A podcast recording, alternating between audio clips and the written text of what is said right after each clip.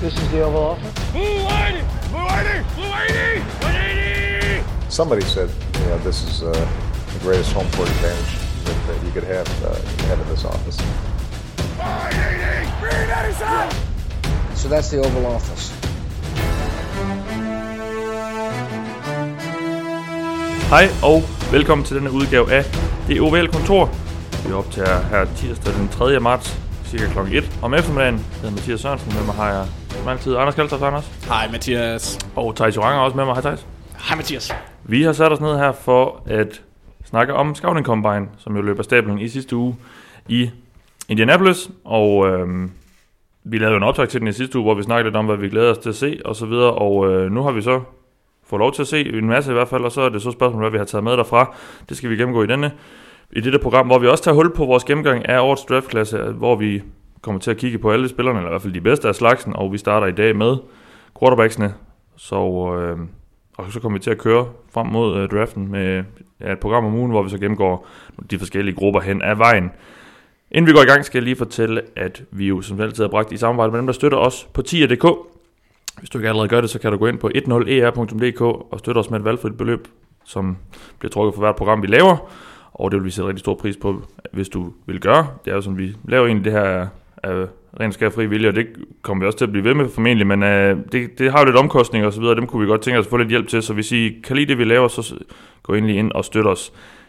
Der er også en lille nyhedsrunde i dag, og jeg har kun et punkt, de her, øhm, og det er faktisk ikke engang helt så meget nyhed, fordi vi vidste det måske lidt godt i forvejen, men jeg har forholdt, i hvert fald ifølge Doc Kayat, som dækker New England Patriots øhm, for, ja, hvem er det egentlig er? New England, et eller andet, hvad hedder det, NESN, eller et eller andet, er det ham? Noget lokalt noget. Ja, han de skrev i hvert fald på Twitter i sidste uge, at øh, ifølge hans kilder, så var Hjalte Froholt helt rask og klar til at, og, at arbejde i den her offseason. Og det er jo godt nyt, må vi sige. Vi havde måske lidt forventet det, men, øh, men øh, Hjalte skulle i hvert fald være rask. Øh, Hvad, hvad skal vi egentlig forvente af ham, tror du, Thijs? Eller hvad er det egentlig for en offseason? Vi har jo ikke snakket så meget om ham indtil videre her i offseason. Øh, Hvad, hvad, hvad er det for noget? Hvad er det for nogle, ja, en offseason, han går ind i? Jamen, øh, det er en offseason, som kommer til at afhænge meget af, ikke så meget, jo selvfølgelig også, hvad han gør, fordi i sidste ende, eller hvor god han er, der betyder noget, men øh, kommer til at afhænge meget af, hvad Patriots har tænkt sig at gøre på deres offensive linje. Alt peger i retning af, at Joe Tooney, han er fortid Ja. i New England, og kommer til at være den bedste guard på markedet, fordi det lyder til, at Redskins vil franchise tagge Brandon Scherf, så Joe Tooney, han kommer til at springe banken, der er, der er nogen, der kommer til at betale ja. mange, mange, mange, mange penge. Og det efterlader jo et hul på venstre guard, som Patriots skal finde en måde at lukke, og om de gør det ved at hente en erfaren ind i free agency, så en, en, en, en der ikke koster lige så mange penge som Joe Tooney, eller om de allerede mener, at de har manden i form af en eller anden form for konkurrence mellem Hjalte Froholt, eller Ted Karras, eller Jermaine, uh, Jermaine Luminor, eller, eller nogle af de her typer, som de jo har, som, som har ageret backups, eller Ja. unge håb, eller hvad man nu skal kalde det, en type som Hjalte Froholt. Øh, eller om de vil gå ud i draften og, og hente en, en ny ung guard eller tackle for den Ja. ja. skyld, fordi de har jo en venstre tackle Isaiah Wynn, og jeg synes godt, han kan spille venstre tackle i ligaen, men jeg tror også, at han kan spille guard for den sags skyld. Han er jo en rimelig for, forholdsvis lille venstre tackle. Uh, ham de draftede i første runde tilbage i, i 2018, må det være. Ja. Så der er nogle forskellige ting og muligheder, og hvor Hjalte Froholt kommer til at starte offseason henne i hele det her puslespil, det afhænger nok meget af, hvad Patriots har tænkt sig at gøre. Ja. Så øhm, Og øh, ja, vi har jo set, det, det er jo lidt uvis, men ifølge øh, Doc Kaya, som ham her reporteren er, så, så er der store forventninger. ja, men, men det er der jo altid. Ja. Det er jo, det er jo off-season snak. Jeg tror ikke, jeg tror ikke der er en eneste mand på øh, 90 mands roster, som det så ikke, jeg tror ikke holdene er helt op på 90 mand endnu og så videre, men men på sådan off-season roster, hvor holdet går ind og siger, vi har ingen forventninger til ham her det kommende år. præcis. Så det er jo sådan, det, det kan man ikke bruge til så meget. Nej. I, I sidste ende handler det om, altså Patriots altså handlinger i free agency og draften vil sige meget om, hvad de egentlig føler for Mhm. den gruppe, de har lige nu af guards. Det er nok det bedste, den bedste indikation for, hvor de, har, Ja. ja. har, hvor de føler, at Hjalte Froholt står henne i deres, re- sådan, deres interne regnskab. Og så må han jo præstere hen over sommeren i training Ja. camp. Skal, han skal jo nok få training camp, og han skal nok få alle muligheder for at tilkæmpe sig en plads. Og hvis han er overbevisende nok, så skal han nok få en plads som minimum som backup. Ja. Øh, og, og hvis han ikke er overbevisende, så kan, kan alt ske. Og vi har jo snakket om lidt om det her med, at to af dem i trænerstaben, der formentlig var ret øh, indflydelsesrige i at tage ham, øh, offensiv linjetræner, Dante Skarnakia, og så, øh, ja, hvad var han egentlig dengang? Defensive, defensive linjetræner Brad Belima, men Hjaltes tidligere head coach i, i Arkansas, som jo rekrutterede ham dertil, de er begge to væk. Um. Ja, og det sjove er jo Dante Skriniar. Jeg ved ikke helt om, han er jo ikke officielt gået på pension endnu, og jeg, jeg hørte rygter om til Combine, at han var med til Combine mm. og havde interviews med offensive linjefolk for Patriots. Peter, altså, Nå, okay. øh, så jeg ved ikke, om han måske, i- frem for at være fuldtids Nå, offensiv eller han kommer til at andet, være en form for konsulent, så Ja. han er der stadig måske. Ja, okay. Øh, så, så jeg ved ikke helt, hvad hans rolle egentlig er, men det er klart, Brad Belima, han er væk i hvert fald. Han Ja. er hos Giants nu. Ja, ja, ja. Så det bliver spændende at se i hvert fald. Øhm, noget til for Anders til Hjaltes snak. Jamen det var bare mere, tror du så, at vi får en rimelig klar indikation inden for de næste to uger, fordi mange af, af Patriots øh, indvendige linjemænd, Ferentz, Karras, Illuminor, Tooney og alt, de er jo free agents. Illuminor også, er han ikke uh, restricted Det måske? kan godt være, han er restricted, han står i hvert fald som 2020 free agent inde på øh, Okay, Nå, det, men det er rigtigt. Tooney og Ted Karras er også. Øh, men mit bud, mit, mit bud på, hvad Patriots gør i free agency, det er, at de mister Tooney. Og så vil jeg tro, at de henter en eller anden form for erfaren mand ind. Ikke nødvendigvis en af de bedste, men en, der kan komme ind og konkurrere, og på en eller anden måde være en fallback option. Mm. Hvis de ikke har noget yngre og bedre, så har de en, en, en erfaren en, som kan gå ind og i hvert fald være med, eller om, om muligt i hvert fald være en alsidig erfaren backup, som man kan smide i aktion. Det er i hvert fald måske nok noget af det, de håber. Jeg har ikke lige siddet og kigget på listen over guards, mm. sådan et, et navn, det kunne være. Men det er mit bud på, hvad de gør i i free agency, og så vil jeg tro, de også drafter en, en indvendig offensiv linje for en mand i draften. Mm-hmm. Ikke nødvendigt, jeg tror ikke første runde, eller, eller måske anden runde, men jeg, tror, lige, at de kunne godt finde på at tage en mand i samme område som Hjalte, der tredje, fjerde runde, og så simpelthen igen øh, bare for at opbygge konkurrencen, fordi deres offensiv linje, et, den var ikke så god sidste år, som den gerne skulle have været, så de vil gerne forbedre den. To, øh, den er, som du, som du også påpeger, den er ved at være lidt tynd, og der er mange free agents, og de kan risikere at miste mange, så de har også brug for nogle nye, øh, nye folk ind, og øh, bare for at forbedre dybden som minimum. Ja, godt. Jamen så lad os egentlig bare gå til det, vi har sat os ned for at gøre, netop snakke om, i hvert fald noget af det, vi har sat os ned for at gøre, snakke om øh, uh, Scouting Combine. Jeg har startet med at spørge jer om de største takeaways, altså, altså de største indtryk, I ligesom har taget med jer, Anders, fra, fra Combine, og det vi nu så, ja, både, både i starten af ugen, hvor øh, der var nogle interviews og nogle lægecheck og så videre, men også øh, øvelserne på banen. Jamen altså, jeg har flere takes, fordi de er alle sammen relativt små. Den ene, altså Thijs, han, han har den, der er, er, er den fedeste.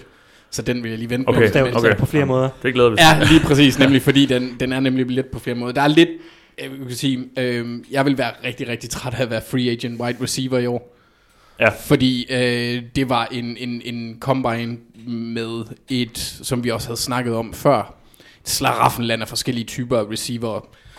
Så sådan en, en, en type som Robbie Anderson, som sådan er, er lidt i spændet mellem første og anden receiver. I Jets, ja. ja. i Jets. Det bliver spændende at se, hvor meget han kan trække, når der er så meget guf i, i, i draften. Det er jo helt tosset i år. Jeg tror faktisk, han, jeg, tror, godt- jeg tror godt, han kan trække, men ja, men der, er, Ja. der er nok andre typer, som kommer til at må tage en lille aftale. Ja. Og, og, og så var det også bare fedt at se sådan den indvendige side af den defensive linje. Der var ed og spark med også nogle atleter iblandt. Øh, med, Ka- Kalen Davis, tror jeg han hedder. Ja, de to Davis-brødre fra Ja, ja. Nebraska, de var ukendt for mit Nej, de var ikke helt ukendt. Jeg vidste godt, at Nebraska havde tre def- defensive tackles med til Combine. Men at de havde Okay. sådan et bundt atletiske tvillinger med der. Så jeg ved ikke, de var jo efter sine high school sprinter. Jeg ved ikke, man går, hvordan man går fra high school sprinter til defensive tackle. Rigtig Men- meget KFC. Men de var fandme hurtige. Det var, Ja. ja. det var sjovt at se. Ja. Ja, det var det. Nej, Khalil Davis hedder han. Ja, og den anden hed Carl, tror Ja. jeg. Og øh, det, det, var, det var sådan, han havde en, en 4-7-5-40, og det er rimelig meget, når man vejer over 300 pund, ikke? Ja. Så, så det var, det var, der var nogle sjove spillere derimellem, mm. men ellers så synes jeg, det var sådan lidt... Altså sidste år, der snakkede jeg om, at det var ligesom at have sex med et spøgelse. Det er lidt det samme igen. Bare med et lidt mere nederen spøgelse i den her omgang. Jeg synes ikke, det var lige så sjovt som sidste år. Nej. Øh, men ja, træls at være wide receiver Ja. i NFL. Det må virkelig være irriterende. Thijs? Yes, jamen, øh, nu snakker vi om, om, om, jeg har lidt federe take med, og det handler om, ja, det ved jeg ikke, du snakker defensive tackles også, men, mm. men de offensive tackles, jeg synes virkelig, det var en vild overgang altså, at se på. Vi vidste godt, vi, vi- vi vidste godt, at det var en af de stærkeste overgange, men ej, de, bevæger, de bevæger sig så godt, og der er så Mm. mange også gode atleter på offensive tackle. Uh, vi kommer til at snakke om flere af dem undervejs, men det, er, det handler ikke nødvendigvis kun om dem, der gjorde det bedst. Det var også altså en type som Andrew Thomas, som mange jo godt kan, kan lide også, altså han forventer at gå i første Tackle, runde, en, en tackle fra Georgia. Mm. Der var ikke nogen, forventet, at han var en superatlet, fordi han er ikke en superatlet sammenlignet med øh, en Tristan Wirfs og så videre, men han, han gjorde det virkelig godt. Han bevægede sig overraskende, og jeg synes faktisk, han bevægede sig bedre, end jeg havde forventet. Og når man bare så de her tackles, der var bare så mange der, altså, de- det var en imponerende tackle-overgang, med rigtig, rigtig mange typer. både sådan, som er gode på banen, altså når man sidder og ser dem spille, men også bare altså atletisk, synes jeg virkelig, at det er, det er en tackle-overgang, som det er klart den bedste, jeg nogensinde har set. Nu er jeg heller ikke fuldt med i draften i, i årtier, som mange af de andre, men, Nej. eller så mange af, sådan, af de store draft-eksperter, men virkelig en tackle-overgang. Jeg, Der jeg, har været nogle magre. Ja, det har der nemlig, og, og det er jo en, virkelig en position, hvor NFL-holdene hungrer efter ja. noget talent. Jeg synes, det er så spændende. Jeg glæder mig så meget til at se de her tackles i aktion i NFL, hvor, hvor mange af dem, der egentlig kommer ind og, og, og bliver til noget. Hvor meget har det her, hvor meget har det ændret på din rangering af de her tackles, det du har set ved, ved Combine? Ikke ret meget. Okay. Okay. jeg, jeg, har, jeg har flyttet Tristan Wirfs en lille smule op, fordi han er simpelthen bare så meget en freak, at, Ja. at, at jeg synes, han har nogle mangler på banen, så han kommer ikke til at være helt oppe i min top 10 eller, eller, eller top 15 over, sådan overordnet set. Men han er simpelthen så meget en freak og har så meget talent, at, at det kan man bare ikke, øh, det kan man ikke overse. Jeg har et lille takeaway med. Ja, Øhm, fordi øh, Bengals fandt jo ud af, at deres kommende quarterback rent faktisk har lyst til at, at spille for dem. Ja, det sagde Så, han jo. Eller ja. det sagde han ikke. Han sagde, at han, hvis Bengals tager dem, så øh, tager ham. så Så, vil han selvfølgelig spille. Ja. Og øh, ja, jeg tror, mange Bengals-fans har været lidt trætte af at høre på, på al den snak med, om, om han gad at spille der eller ej, også fordi der ikke rigtig har været nogen grund til at tro, at han ikke vil. Ja. Øhm, men han, han, han slog ligesom alt det der ned med, med det interview, øh, han holdt i starten af ugen. Øh, han viser jo ikke frem på banen, Joe Burrow, og det har han heller ikke brug for. Øhm, nej, det er samme med Chase Young. Han gad jo heller ikke Nej, noget. præcis. Så, men han mødte op og, og svarede på de spørgsmål, han skulle, og, og det var uundgåeligt, at, at, at han blev spurgt om, om det her med Bengals. Og den, øh, jeg synes ikke rigtigt, man kunne få ret meget mere øh, klare svar på, at det narrativ ikke findes, øh, og aldrig har øh, fandtes, og, og ikke er en historie. Ja, Ja. og jeg synes jo egentlig, det interessante med Joe Burrow til Combine, det var jo, at jeg synes ofte, når nogle af de her topspillere, så bliver de pillet lidt fra hinanden, og så videre, deres personlighed, så bliver, kommer der alle mulige rygter frem, for de forskellige hold prøver Ja. at have alle mulige forskellige agendaer. Det, som jeg synes var interessant med Joe Burrow, det var, at alle de historier, der kom ud fra Combine, det var, at han var sindssygt imponerende. Ja, Altså hans, og i møderne også. hans, hans ja. personlighed og hans, al- altså, Ja. de, sad, de sad jo og snakkede om også, øh, hvad hedder det, kommentatorerne, Rich Eisen og, og Daniel Jeremiah, sad jo og snakkede om, hvordan der er mange holdene, som på en eller anden personlighedsmæssigt sammenligner ham lidt med Tom Brady, fordi Ja. han er så intens, Ja. men samtidig er så, så, så, så god en gut på en eller anden måde. Han er stadig en god gut, men han er super, super intens ja. øh, på en måde, som er som er positivt, ikke? Mm. Øh, og, og også en, en mand, som alle ja. holdkammeraterne virkelig ja. kan, altså, kan committe til, fordi han er så meget et konkurrencemenneske, at det gør Mm. nærmest helt ondt i kroppen på Han ham. har ikke den der aura af arrogance, som for eksempel man ser med en Aaron Rodgers. Nej, fordi, ja, men altså, han er jo heller ikke så, det sjove er, at han er jo ikke sådan udadvendt og sådan spraglende og, og, sådan på alle mulige måder, men man kan jo godt se, at han har sådan, han er meget sådan rolig, han, Ja, men han er sådan, rimelig loose, han, ja. han er sådan rimelig Ja. intens på, Ja. på sådan en eller anden sjov måde, Ja. øh, og, og, det virker jo, altså, jeg synes, jeg, jeg synes, det var sjovt, der ikke kom nogen historier frem om, at ja, han er lidt for, altså, vi har jo set det før med, med alle de her typer, jeg synes både Sam Darnold og Baker Mayfield og øh, Lamar Ja. ja. Jackson og alle de her typer øh, har jo haft historierne de sidste par år, og øh, Jared Goff var der også, var der også sådan, er han, øh, hvad, hvad er han? Og jeg synes altid, der har været omkring nogle af de her topvalg, nogle af de historier, der kommer frem, og sådan nogle, jeg, jeg ved ikke, om jeg skal kalde dem falske rygter, men du ved, sådan nogle rygter, der bare bliver spredt, fordi at folk skal have noget at snakke om, og sådan Ja. noget. Det synes jeg ikke, der har været med. Barrow, og det imponerer mig på en eller anden måde, fordi at, at der er så mange, der... Altså, det føles på en eller anden måde så sikkert. Det er måske også derfor, der er ikke nogen, der gider at, at gøre det, men, Ja, men, Ja, lige præcis. men jeg synes bare, det, det var, jeg synes bare, det var imponerende, der ikke var noget snak om, altså noget negativt snak om hans Mm. personlighed. Ja. Jamen, jeg, jeg er totalt vild med ham, og det, det lød det også til Bengals var efter det møde, øh, efter det møde, de har haft. Øh, der var i hvert fald øh, ham, der, ham, der skriver øh, historie på Bengals' egen hjemmeside, Jeff Hobson, som må man gå ud fra nok har rimelig gode connections. Han har i hvert fald ifølge kilder, øh, så havde han øh, sparket benene væk under dem. Øh, og Mike Brown var også med til mødet, så det siger nok også lidt om, at, øh, at det er en mand, de... Han er nok inde i overvejelserne. Ja, må ikke han er, må ikke han er. Um, Det var da heldigt for dig også, at det lige er i år, I får første valget. Ja, ja, men altså, nå, jamen, altså alle snakker om Trevor Lawrence, men øh, næste år og sådan noget, at man skal, man skal tænke, det er i år, man skal tænke og sådan noget. Jeg, jeg synes, det Jamen, der er jo ikke nogen garanti for, at. Trevor Lawrence er bedre end Joe. Altså, Joe Burrow var bedre end Trevor Lawrence i 2019. Der er jo ikke Ja. nogen garanti for, at Trevor Lawrence bliver bedre Nej. i 2020. Nej, det er det. det, er det. Så, Han tog også bare alle på sengen som freshman. Så, Ja, ja, og så er hans measurables for syge. Ja, og han, han skal nok også, altså... Der er, vel ikke, der, er vel ikke, der er vel ikke en grund til at tro, at Trevor Lawrence ikke skulle, skulle være god i år. Nej, han skal nok være fin. Han skal nok være fin. øh, Det må vi se. Altså, det, der, Ja. det er jo, de der top quarterbacks bliver jo ofte altid pillet lidt fra hinanden undervejs. Så jeg synes også, ja. han har nogle mangler i sit spil. Og der er også andre quarterbacks, der kan komme ind og, Ja. og lege med om topvalget næste år. Men det er jo, det er jo Den, ude den tager vi, den tager vi næste år. det ja. venter vi lige 12 måneder Ja, med. Det bliver sjovt. Vi, øh, det vi går til nu, det er, øh, jeg spurgte jer, hvilke spillere, der havde den bedste combine. Sådan rimelig lige til, Anders. Vil du ikke lægge ud? Jo, men altså Thijs han nævner, havde nævnt ham kort øh, før min, den første, det er Tristan Wirfs øh, fra Iowa. Han er offensive tackle, eller spiller han fra Iowa. Der er der også nogen, der ser ham som en offensiv guard. Han brændte banen af for offensiv linje, men det var øh, fuldstændig sindssygt. Han havde en 4, øh, 85, 40, 24 i bænkpres. Det er okay. Det er ikke ja. Ja. voldsomt. Øh, nu kan jeg ikke lige huske hans armlængde, men det, det har jeg også altid noget at sige i de bænkpres øh, øvelser der. Som jeg husker, der var den omkring 34 inches. Så det er sådan, det er solidt, lidt Det er over okay. middel. Mm. Ja. Øhm, og så havde han havde han var bare god i alle de atletiske øvelser også og viste god bevægelse.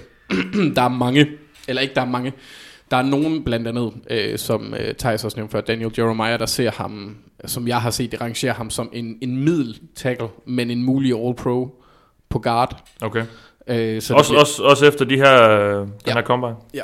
Okay. Det var, det var under combine, han sagde det. Ja. Øh, også, så, øh, blandt andet. Så det er, det er en, en spiller, der bliver spændende at følge, fordi han kan gå i, i spændet alt fra fire og så ned efter, ikke? I, afhængig af, hvordan holdene de ser ham. Så han bliver også en, en, en rigtig sjov Iowa Men- generelt. Jeg, synes, Men hvad så, så, når, når, når vi ser, at han er så atletisk? Gør det, tæller det ikke for, at han, han kunne klare sig som, som tackle? Jo, Eller? jo, det vil jeg sige. Og, og grunden til, at der er nogen, der kunne se ham som guard, er efter min mening hans fodarbejde i pass protection. Det er ikke ret, øh, det, det er ikke poleret lige nu, det er ikke smooth. Og, og som guard er der mindre fokus på fodarbejdet i pass protection. Du skal ikke dække lige så stort et område på en eller anden måde. Så, så det er nemmere at slippe afsted med, hvis det ikke er helt fint poleret. Mm. Så det er derfor, tror jeg, at der er nogen, der har set ham som guard. Da jeg så ham første gang, og der, der tænkte jeg, okay, jeg vurderer ham som tackle, og det er så fint. Jeg har ikke, jeg har ikke genset ham med overvejelserne om, at han måske er en guard. Jeg kan godt se, hvor de vil komme, altså hvor de vil hen, fordi han er heller ikke, han er ikke super høj, han er fin nok, han er ikke, han er ikke en lav tackle, men, men han er ikke super høj. Øh, så jeg vil sige, det er måske derfor, at der er nogen, der gerne vil flytte ham indvendigt som guard, men altså, det er også lidt at spille de her atletiske evner. Jeg, altså, jeg, jeg tror, at han vil få chancen som tackle først i NFL. Det vil jeg sige, at, at det hold der, og det bør han også, generelt er der mere værdi at hente, hvis du kan få en god tackle. Mm. Og hans upside, hans potentiale er så stort. Mm. Så jeg tror, at han vil få... Jeg tror, han bliver, jeg, jeg tror, han bliver taget som tackle. Og så er det klart, at hvis han skuffer lidt der, eller hvad ved jeg, så kan det godt være, at han rører ind, ind som guard. Men Ja. jeg tror, han bliver taget som tackle. Jeg, synes, jeg så Daniel Jeremiahs mock draft efter Combine, og der gik han nummer 4 overall til Giants. Til Giants og, og de har brug for en højre tackle, så Ja. det er i hvert fald være, være en højre tackle for dem. Og en, et lille nykke med ham, det er, at han, han var vist også den første freshman i lidt over, jeg ved ikke hvor lang tid, men måske endda under Kirk Ferentz, men i godt 20 år eller sådan noget, der har startet som tackle. Altså hos Iowa. Ja. Ja. Og det er, altså, det er altså en skole, der producerer offensiv linjemænd, ja. som, som Bill Belichick, han producerer snyd. Og Super Bowl Ja, mesterskaber. ja, ja, de hænger, de hænger sammen. de hænger sammen. ja. Øhm, Så, så han var imponerende. ja. ja. Lad, lad os få en vinder for dig, uh, Thijs. Jamen, jeg starter på, på wide Eller en, der havde en god combine. Ja, jeg starter på wide receiver med Denzel Mims Ja. fra Baylor. Anders' favoritskole. Ja. Men, men øh, han var han var decideret imponerende. Det var ikke nødvendigvis overraskende.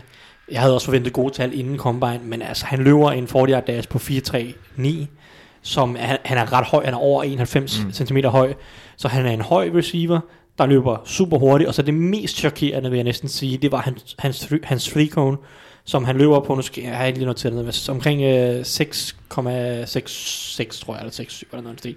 Hvilket er en virkelig, virkelig vild tid, specielt fordi han er så høj. Normalt er der nogle af de her høje receiver, der har lidt problemer med... Øh, 666. det, det var 666, ja, ja. Ja, 666. ja. Ren, ren djævlebarn fra djævleskolen, er det Ja. ikke det, du siger, Anders? Jo. Nå, ej, øh, der er nogle gange nogle af de høje receiver, der mangler nogle af den her, noget af den her fleksibilitet øh, i deres undergrupper og sådan Ja. til at løbe en, three, en god three cone, men det gjorde, øh, det gjorde den som Mims, og det er, altså, det er det, der så er, er så imponerende. Jeg ved så ikke helt, om det afspejler sig, når han spiller på banen. Nej, jeg skulle lige til at sige, hvorfor har vi ikke snakket om ham her inden? Nu ved jeg godt, at vi ikke har gået, men det er ikke et navn, jeg har set dukke op, og, og man har snakket om mange forskellige receiver i, den, i år. Ja, men han var inden Combine var han nok sådan en fringe top 10 wide receiver. Så man snakkede om ham nok som bunden af anden runde, starten af tredje runde af type. Uh, han har ikke, han, jeg synes ikke, hans tape er dårlig som sådan. Han viser, hans største styrke, når man ser ham spille, det er hans evne til at gå op og hente bolden og lave akrobatiske catches. Hans kropskontrol er sindssygt god uh, til at vinde contested situationer. Han er virkelig dygtig i red zone af den grund. Men det, der også er interessant, det er, at han viser til Combine, at udover det, så er der, så er der basis for noget mere. Mm. Der er basis for, at han kan vinde dybt med god fart. Der er basis for, at han har nok øh, quickness og fleksibilitet til at lave skarpe breaks og hurtige breaks og, og løbe deraf løbe gode ruter. Han er der nok ikke, han er der ikke teknisk endnu. Nej. Øh, men, men, men der er så meget potentiale. På en eller anden måde, så er han lidt, han er lidt nede af Devante Parker-vejen for mig. Både i det, han kan, og det, han mangler, og det, han kan få, proble- få problemer med i NFL. Ja. Altså, han kan vinde de her contested situationer, lave nogle vilde catches, som vi også har set Devante Parker gøre. Komme op og hente bolden. Men han har nok også nogle af de samme tekniske mangler, som Devante Parker havde problemer med i mange af sine første år i NFL. Han kunne simpelthen ikke løbe gode nok ruter til at skabe separation. Og det er også, altså det var til Parker også en rimelig stor receiver, som løber, som løb 4-4 et eller andet til combine, så han er også rimelig hurtig. Øh, så jeg tror, at, at han, er nogen, han er lidt samme type, som kan få lidt de samme problemer i NFL, men også i sidste ende kan vinde på samme måde, som det var til Parker. Ja. Øh, og mås- måske er han også bedre, fordi han, altså Mims' combine var bedre end Parker. Han er lige et nyk højere i, i, i flere ting. Ja. Så det kan også være, at hans potentiale er endnu bedre, og han kan lære at løbe ruter hurtigere. Det har også meget at gøre med sådan, den mentale del af spillet. Men altså uanset hvad, er hans potentiale sygt stort, sygt stort og som jeg, sagde, som jeg sagde, han startede nok inden combine med at være på kanten af anden tredje runde. Jeg er ret sikker på, at han går i top 50 nu. Ja. Øh, fordi det simpelthen bare er så... Altså, du tager bare de her atleter, dem...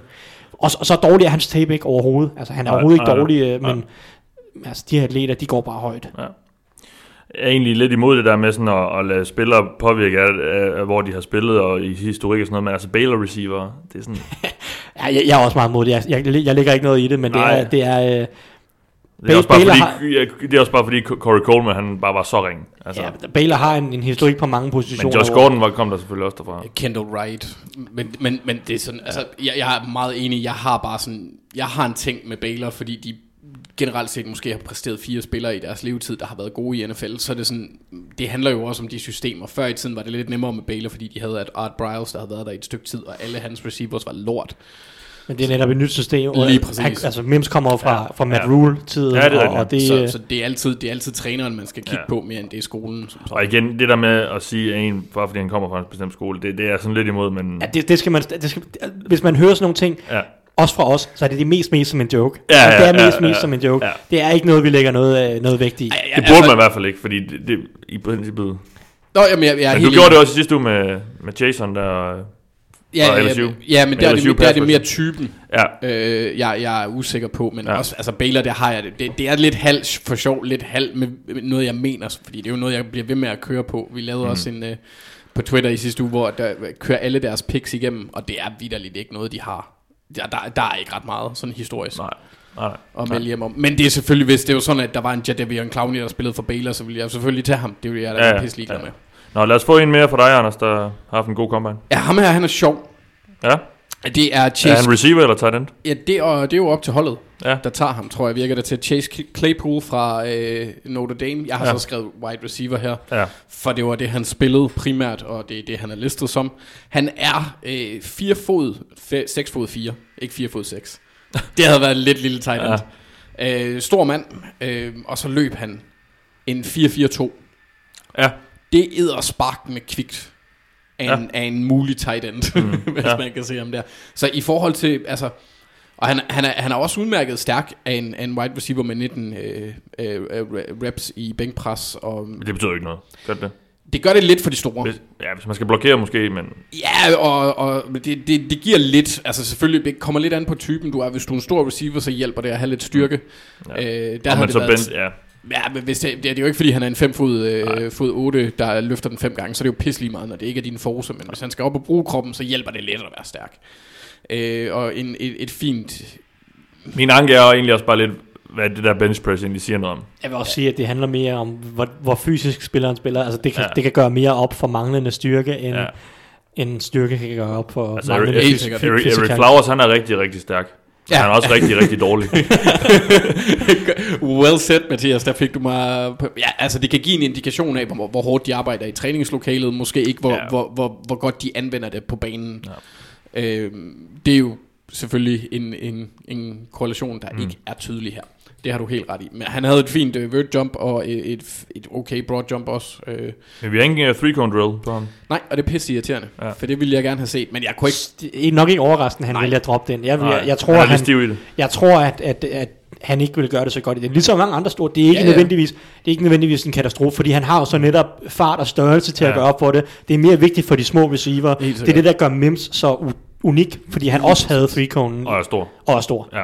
Men det er også lige før, jeg vil sige, med de tal, han ligger det andet sted, hvis du er en, en, en træner, der er øh, meget, meget, kan man sige, opgavespecifik i forhold til, hvilke spillere du har behov for. Jeg kan ikke forstå, hvorfor han ikke tager øh, three-cone drillen alligevel. Fordi mm. der er vel, øh, altså han kan, hvis han overrasker, det kan, jo- han har jo nok taget den inden. Han har nok prøvet sig Han nok frem og se, klar over. Ja. Men alligevel, det var sådan, altså jeg forstår ikke det der med, at de melder fra, medmindre der er nogle skadesissues. Ja. I den her Især, type. især de der, som en som ham nok skal, skal kæmpe lidt for opmærksomheden jo. Øhm, fordi han ikke blev nævnt blandt de der top receiver prospects. Ja, og fordi der er så mange. Men altså, det er jo også derfor, han var ude inden Combine og sige, at han var åben for at spille tight end også, Ja. ja. og lave de øvelser. Så altså, han, han, man kan godt se, at han prøver at bygge sin øh, status op Ja, en smule. ja. Men øh, ja, nu ved jeg ikke, har du set noget øh, tape med ham, øh, Thijs? Ja, det har jeg. Hvordan, øh, Øh, altså, er, er, han sådan lidt en, er det sådan lidt en Evan Ingram tight end-agtig type? Jeg synes ikke, han er bygget helt på samme måde. Han er, Okay. okay. han er lidt højere, og, og så er han også lidt lettere. Hvis han, jeg synes ikke, han skal gøres til en fuldtids tight end. Det tror jeg simpelthen ikke på. Nej. Øh, hvis man skal bruge ham, så vil jeg prøve at bruge ham som... Jeg, jeg synes for det første, så skal man prøve at bruge ham som receiver. Men du kan også bruge ham i sådan en big slot tight altså som en, som en stor... Sådan Jimmy Graham-rollen, som Ja, jo også okay. ofte spillede slot receiver for Ja, Saints. ja. Øh, og, og han skal, jeg synes bare ikke, han skal ind og lege tight end inline, uh, line op på siden af Mm. offensive tackles. Nej. Det, men, men, men han er en, en mand, som man skal bruge som en eller anden form for et mismatch. Man skal prøve at få ham til at være et mismatch. Uh, få ham legnet op mod enten små cornerbacks, eller få ham legnet op steder, hvor han kan bruge sin far. Fordi han kan, altså 4-2, eller 4-4-2, så kan, du, så kan du vinde dybt også mod alle. Ja. Uh, jeg synes så ikke, at han var nogle ret gode ruteløbere, da jeg så ham, og jeg, var, jeg, jeg, synes ikke, jeg, var, jeg synes ikke, hans tab var ret imponerende. Nej, okay. okay. Jeg skal tilbage og se mere med ham nu her, hvor jeg har set ham brænde hele combine af, og prøve at se, om jeg kan forestille mig en eller anden rolle, hvor han kunne Ja. fungere i. Men, men altså, jeg synes, der er noget vej endnu, mm. men altså, alene de her atletiske evner, det, det sætter ham jo... øh, Der, der er nogle offensive koordinatorer, som kommer til at sidde og tænke, uh, vi kan bruge ham til det Ja. ja. her og sådan noget. Ja. Ja. Og det er jo det, som får en spiller draftet højt, fordi at man kan på en eller anden måde, man får en idé om, Mm. at, at han kan gøre nogle ting for mig, det her, fordi han er unik. Yes, Og godt. jeg Så, tænker sådan tight end-mæssigt, hvis han skal bruges, så det er nok også mere i en øh, Aaron Hernandez-agtig tight end-type, ja. end Ja. ja. Ingram-type. Ja, det er nok bedre end Jimmy Graham. Aaron Hernandez er nok et bedre øh, sammenligning på det punkt. Og så Lad os- forhåbentlig en bedre person. ja, der skal ikke så meget til. Øh, Thijs, en mere for Ja, dig. han, han er kanadier, de er jo altid... Og det var altså, de øh, er flinke. hvis, hvis man lige har tabt tråden lidt med, hvem vi snakker om, det var altså Chase Claypool fra, fra Notre Dame, som måske øh, bliver receiver, måske bliver talent. Nå, Thijs? Jamen, jeg har taget min darling med, som jeg også nævnte i optakten på, på et eller andet punkt. En, det er en mand, jeg godt kan lide, og som jeg ikke synes, folk har snakket nok, længe nok om, og det er Ezra Cleveland, offensiv tackle for Boise State. Fordi Tristan Wirfs, han brændte det hele af, og han var også den, den, ham, der testede bedst. Og Becton, han... Becton Ja. er også sjov, altså han er jo, han, det er jo ikke fordi, han slår nogen rekorder eller noget, men Nej. altså manden er kæmpestor og løber stadig en, en 5-11, altså. Fuldstændig tosset. The Mountain That, uh, that Flies, synes Ja. jeg, vi skal til at kalde ham. Ja, men det, det kan vi godt prøve at huske. Ja. Ja. Han, han er vildt sjov, der var, og det var som en af de her mange tackles, der gjorde det godt. Men Ezra Cleveland, han havde en rigtig, rigtig god combine. Og han gjorde det jo også bedre end Tristan Wirfs i det, man, altså i, agility-testene, det vil sige three cone og short shotlen, som viser noget af det her short area, quickness, eksplosivitet mm. øh, over korte afstand, og så noget af den her fleksibilitet. Der var han jo den bedste offensive linjemand af dem alle sammen, Ezra Cleveland. Og der er, jeg mener, nu kan jeg ikke helt huske, hvor threshold er, men øh, Josh Norris, der laver fantasy og øh, dækning for, øh, øh, nu kan jeg ikke engang huske, om det er for Roto World, eller hvad det er, har i hvert fald været for Roto World. Det var det engang, jeg Ja. ja. Uh, han har sådan kigget på offensiv linjefolk og fundet et eller andet threshold for short shotlen, så jeg kan ikke huske, hvad det er. Men alle, altså stort set alle offensive linjefolk, der kommer under et eller andet i short shotlen, uh, hvad tiden er, det, øh, det beklager jeg, det kan jeg ikke lige huske, jeg skulle nok have undersøgt det lidt bedre. Dårlig forberedelse, undskyld. Nej, men jeg, jeg, jeg jeg kan finde den. Øhm, altså det er bare, hvis du kan komme under det, så, så har du bare nogle movement skills, der er sindssygt favorable for at være offensiv linjefolk, eller øh, linjemand i NFL. Og næsten alle, der kommer under det her threshold, bliver til en eller anden form for startende offensiv linjemand i NFL. Og ja, så Cleveland var den eneste, mener jeg til i årets combine, af de offensive linjefolk, der kom under det her threshold. Og han er bare en sindssygt god atlet. Han skal lære at bruge sine hænder lidt bedre, på, på, når han spiller. Men altså, det her det er en mand, som jeg tror, vi godt kunne se snige sig ind i bunden af første runde, fordi han er så god en atlet, og, og, og, og hans teknik er også god. Altså Tristan Wirfs, Wirfs er en fantastisk atlet, men han har som sagt nogle af de her tekniske problemer i sit fodarbejde i pass protection. Der er Ezra Cleveland meget mere clean. Altså der er ikke, altså han er næsten lige så clean som en, en Jedrick Wills, som, øh, som jeg synes er den bedste tackle i år, i sit fodarbejde. Der er så noget med hænderne, som ikke er så godt lige, så, lige nu for Ezra Cleveland, men jeg synes virkelig, at han, han brændte combine af også, og havde en virkelig, virkelig god combine. Ja. Og jeg har godt lide ham som spiller, så mm. øh, han, han er lidt min darling. Og øh, jeg, jeg tror, han kommer til at gå højere end snakken er lige nu. For der, der er mange, der snakker om de fire bedste tackles, fem bedste tackles. Ezra Cleveland har en chance for også at gå i første runde, tror jeg. Ja. Han har lagt noget op her, Josh Norris, øhm, hvor de fleste ligger omkring 4, 44 eller sådan noget, 4, et eller andet 47. Jamen, det passer meget godt med, ja. med, med cirka det. Og der er, der er ikke ret mange misser på den liste over... Øh, over folk, der kommer under det her threshold i, i short shuttle. Jeg kan se, okay, jeg har også fundet tweetet nu, at uh, han har skrevet siden Ja. 2010, Ja. ja. at der er over 300 linjefolk, der har lavet short shuttle til combine. Uh, 19 ud af de 22 Toptider, ja, ja, blev draftet. blev draftet, og de her, de endte med at starte 85% af deres NFL-kampe. Det ligger alle sammen under 447. Ja, og det er typer som uh, Nate Solder, Joel Betonio, Ja. ja. Jake Matthews, Anthony Costanzo, Jason Kelsey. Jason Kelsey, Ali Marpet. Ja. Øh, altså det er nogle rigtig gode atleter, og Ja. det, øh, det er det selskab, som vi arbejder med for Ezra Cleveland. Og øh, Cleveland ligger på 446. Yes. Så Og det, det, det er jo så i det felt der. yes. Ja, Jeg godt. tror, jeg, jeg, jeg kan godt lide ham. Ja, jamen, øh, du er sikkert ikke den eneste. Nå, Anders, lad os få din sidste vinder. Ja. Undskyld. Hold op. Det er Donovan Peoples-Jones fra, fra Michigan Wide Receiver. Ja. Han, øh, han gjorde noget, som kun to mennesker har gjort før i historien. Det var, han, han, han havde en vertical leap på over 44 yards og et broad jump på over Inches. inches. Sorry, 44 yards, det var fucking vildt vert jump. Så er, det, så er det faktisk sygt, der er to, Så der har ville gjort han det før. nærmest bogstaveligt selv var hoppet ud af Lucas Oil øh, Stadium. Ja, ja, noget af den stil. Altså, øh, øh, altså et øh, broad jump på, på over, ja, der må det så være feet, 11 feet, eller hvad, inches, det kan det vel ikke 100, være. 139 inches står der i hvert fald her på hans. Ja, ja, men, men det Ja. er i, i 11 fod. 11, 11 fod, ja. Ja. Og det er, det er kun uh, Chris Chambers i 2001, der har gjort det tidligere, og så Chris Conley i 2015. Så på Det er den ikke nogen top receiver. Chris Chambers, han var et Ja, beast. ja, okay, ja. Han var et beast. Altså, det er ham, en Dol- periode. ham Dolphins receiveren, ikke? Øh, Var han ikke Dolphins? Og blandt andet, Ja. han, havde, han havde bare lige, han havde en periode, hvor han var, var- han var rimelig awesome i hvert fald. Ja. Men ja, nej, det er ikke de bedste. Men han, han, øh, at, at han præsterer atletisk positivt her, er enormt øh, po- ja, positivt for ham. Mm. Fordi som nu, nu er, læner jeg mig oftest op af folk, der har set lidt mere film, og det er en af de, de ting, som blandt andet Thijs og sådan, øh, Thomas Ringgaard, som også er øh, draft-fokus inde på gul klud, de mm. lagde mærke til, det er, at han er meget, meget åben ret ofte. Michigan har bare virkelig dårlige quarterback-spil og dårlige angreb. Så, så han får heller ikke... Altså, det har haft en indflydelse på hans position. Ja. Og det er sådan en spiller, som man godt kan se gå relativt højt, eller overraskende højt, i forhold til college, college-produktionen, også fordi han er en af de her tidligere højt rekrutterede spillere, øh, som så ikke rigtig præsterede fuldt ud, men det kan være systembestemt her. Mm. Blandt andet. Ja. Øh, så han, han er en rigtig interessant spiller, også fordi han er, han, han er en stor, øh, 6 fod 2 og tæt bygget, med fart i stængerne. 448 får det. Ja, Ja. så det, det, det, er en, det er en spiller, jeg, jeg glæder mig til at, slå sin, at se slå sine folder. Jeg bliver altid lidt bange med de her øh, højt rekrutterede receivers, fordi jeg får øh, Dorial Green Beckham, særligt når de har et øh, hyphen-navn. Ja, øh, to efternavn. Ja. Ja, så, så bliver jeg lidt bange. Ja. Øh, men, men det bliver spændende at se, hvad han kan, han kan præstere. Ja. Også i den her klasse, hvor der bare er, det er svært at skille sig ud, fordi mm. der er så mange. Men det tyder så på, at man kan få noget, noget værdi i de, i de senere runder. Ja, jeg tror, altså for, for hold, der leder efter en wide receiver, der er det jo, der er det jo fantastisk. Det er lige før, Ja. man skulle tro med, med de rangeringer, vi er. Der er måske lige foruden uh, Chase Young, så det er nærmest bare wide, og så et par quarterbacks selvfølgelig. Uh, så er det bare wide receivers og tackles, der går i første runde ja. efterhånden. Ja, det, Ja, det, der er ikke meget galt. Lad os se, hvordan det ender. Nå, uh, Tyson, sidste for dig. Jamen, jeg har taget øh, en defensive tackle med fra Texas A&M, der hedder Justin Madubuike. Ja. Øh, han, han lavede en rigtig, rigtig god combine. Testede helt fantastisk i alle øvelserne. Og generelt i, i en, Anders fokuserede også lidt på de her defensive tackles, der var mange gode atleter.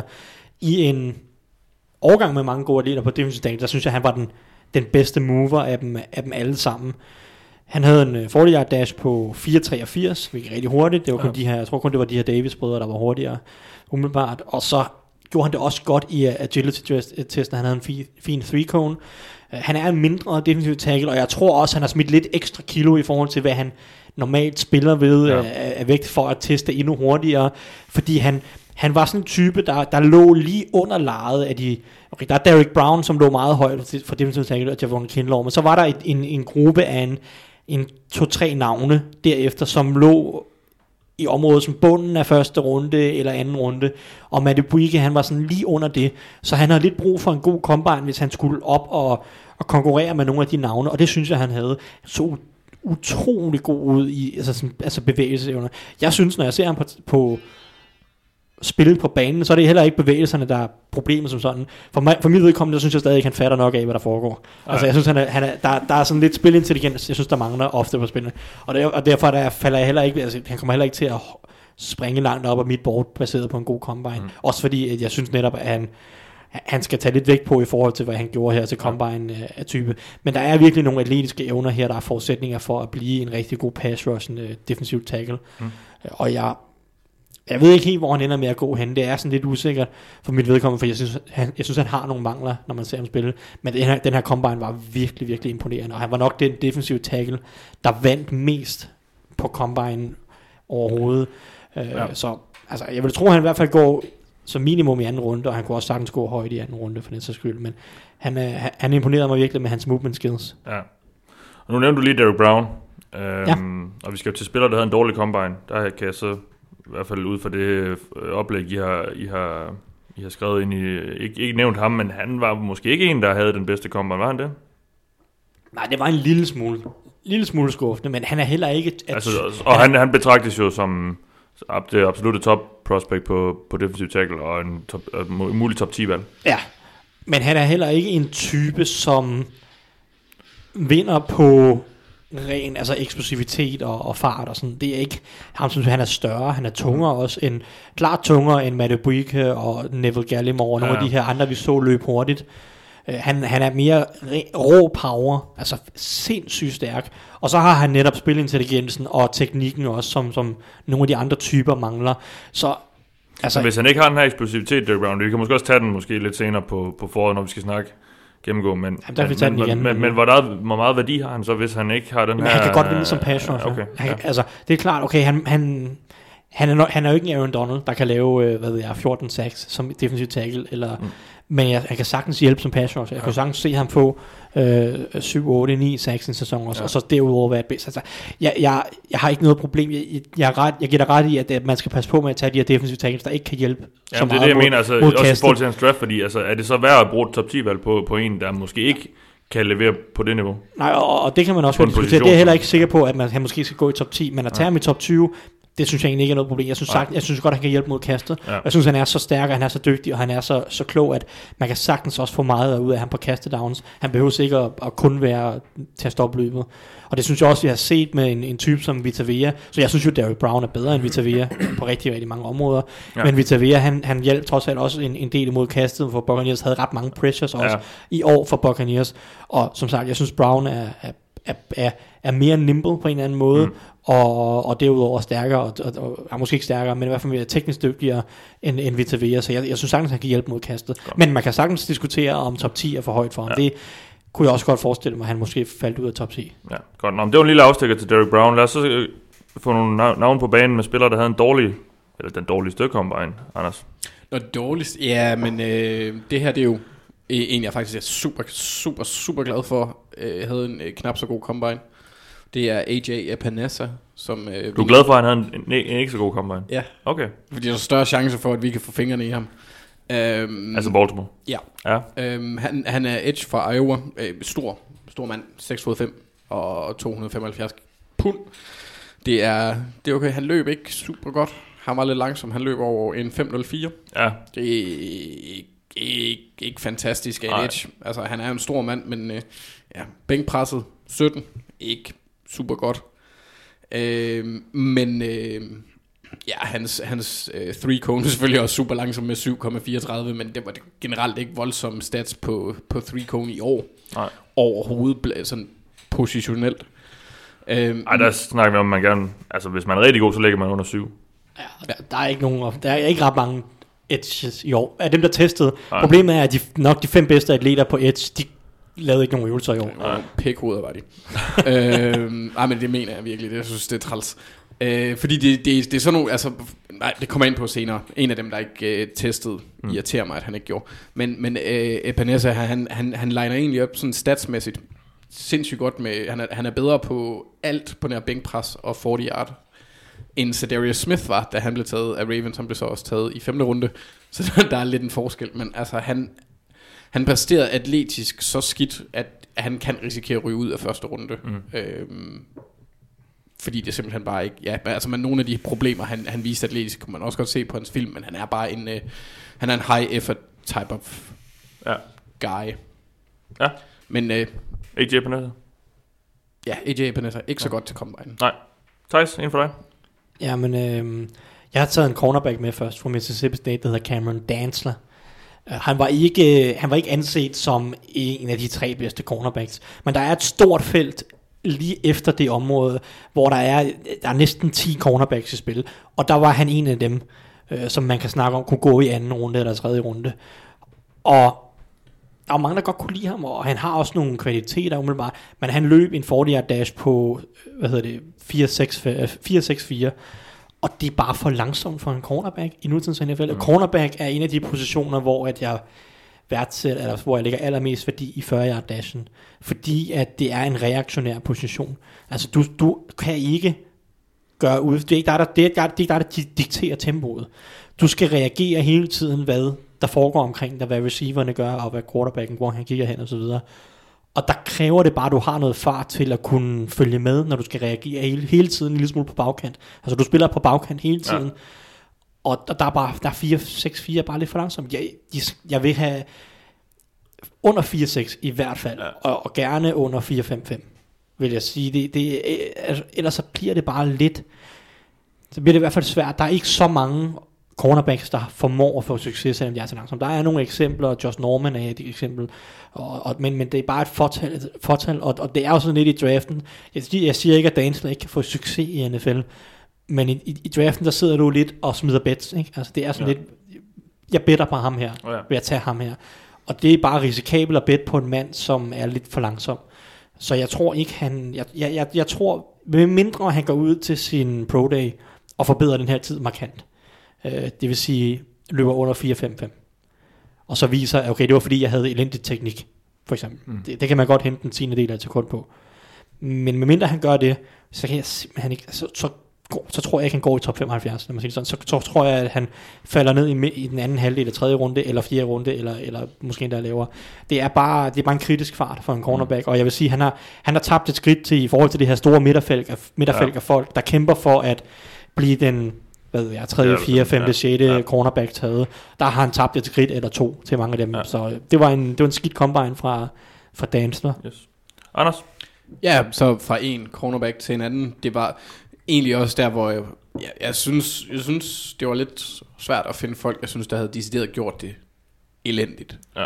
Øh, men øh, Stanford Samuel, som er cornerback fra Florida State, han løb en, øh, en 4-6-5-40. Øh, det var ikke Ja. ret godt. Han er, han, er, han er nogenlunde høj med en 6 fod, øh, 6 fod 1, men han vejer ikke særlig meget. Han er ret let. Øh, så øh, altså det første, øh, da man sad og så Combine, det første øh, Dion han siger, som var den- måske det eneste fornuftige, han formåede at sige hele dagen. For hold kæft, han vrøvler.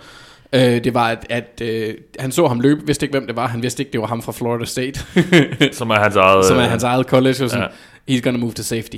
Ja. Det er bare det første, fordi han har ikke farten. Nej. øh, og han gjorde det ikke godt nok i øvelserne til, at, at øh, man ligesom at han, hans tekniske finesse, øh, der, der, er ikke, øh, der er ikke, øh, hvad hedder det, der er ikke tid på hans øh, three cone og sådan noget, men hans, øh, de positionelle øvelser, der, der overvældede han ikke, der gjorde han ikke noget godt væsen, altså heller ikke et dårligt væsen, altså som sådan, men ikke noget, der kunne gøre godt for den dårlige 40 yard, han så tog. Nej, okay. Øhm, ja, Så. så, så, så, så som du kan høre, så sad jeg og så hele defensive back udsendelsen. Ja. Jeg er lidt træt af Dion Sanders. Altså, det lyder som om, at han er blevet sindssyg. Altså, det, de, og, og de ting, han, han, sag, han argumenterede seriøst for, at Tom Brady, at, at San Francisco, de skulle sign ham. Og så, Ja. ja. og, og så trade Jimmy Garoppolo til Det Patriots. fungerer da også for Patriots. Det- At have Jimmy Garoppolo som backup til Brady, det fungerer da fint for Patriots. Ja. For fuck's sake. Nå, lad os skynde os videre, Ja. ja. Thijs. Ja, men jeg har taget øh, et navn med, som måske er lidt overraskende her, som taber, øh, og det er Neville Gallimore. For nu snakker vi om de hurtige defensive tackles. Han løber også en rigtig hurtig 40 40 yard dash. Han er defensive tackle fra Oklahoma, og når man ser ham spille, så er han også sindssygt eksplosiv. Så det er ikke så overraskende, at han løber en 40 yard dash på 4-9-7, som er rigtig hurtigt for en defensive tackle, og rigtig, 7-9. rigtig... 4-7-9, ja. Ja. Øh, undskyld. Øh, så det er rigtig imponerende for en defensive tackle, og det er rigtig, rigtig fint. Men jeg blev rigtig bekymret, da jeg så hans agility drills. Mm. Three cone, 20 yard shuttle, som netop viser noget om short area quickness og hans fleksibilitet og sådan ja. øh, smidighed i, øh, i, i hofter og ankler og sådan noget.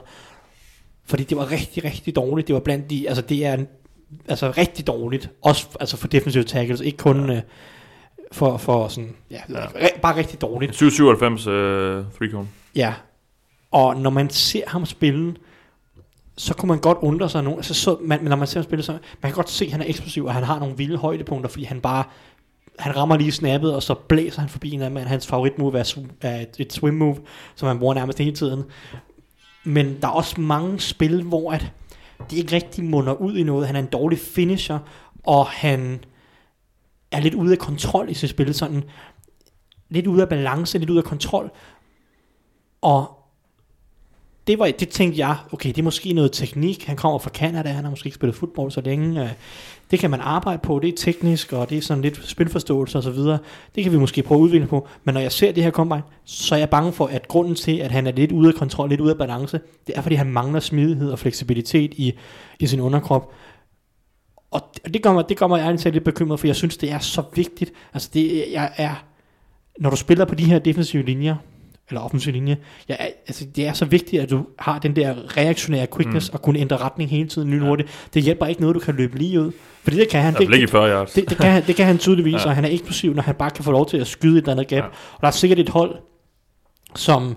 Øh, nu kan du være Raiders, men nu har vi fået Rod Marinelli. Han kan godt lide de her øh, spillere, der bare kan skyde et gap, bare eksplosiv, bare Ja. tons i en anden retning, skabe kaos. Ja. Og, og det type forsvar kunne han godt gøre det godt i, men jeg, jeg, jeg er bekymret for, om hvor meget han kan producere, producere i NFL, fordi han mangler den her øh, fleksibilitet på en eller anden måde i, Ja. i, i, i ankler og hofter. Ja. Øh, Og det, det, så han er lidt en taber for mig, fordi han var en mand, som lå nede i det her, nu snakker jeg om Justin Matabuike, han lukkede hullet op til nogle af dem her.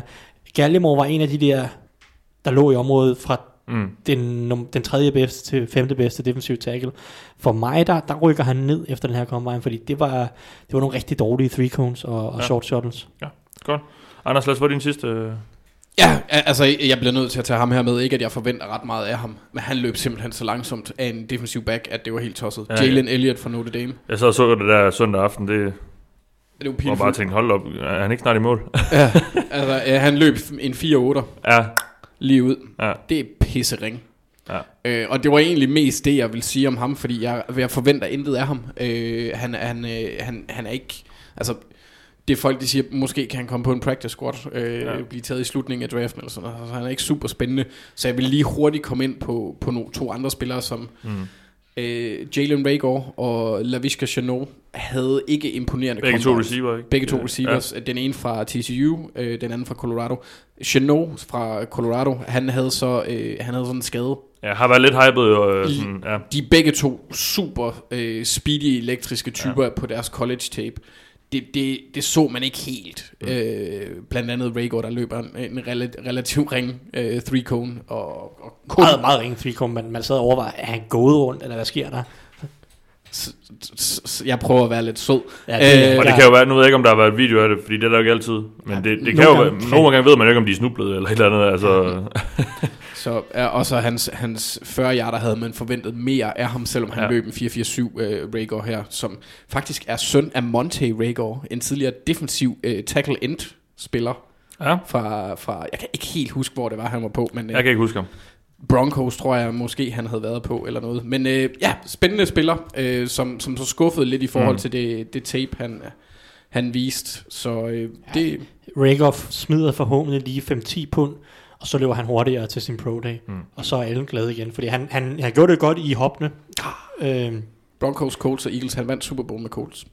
Ja. Papa.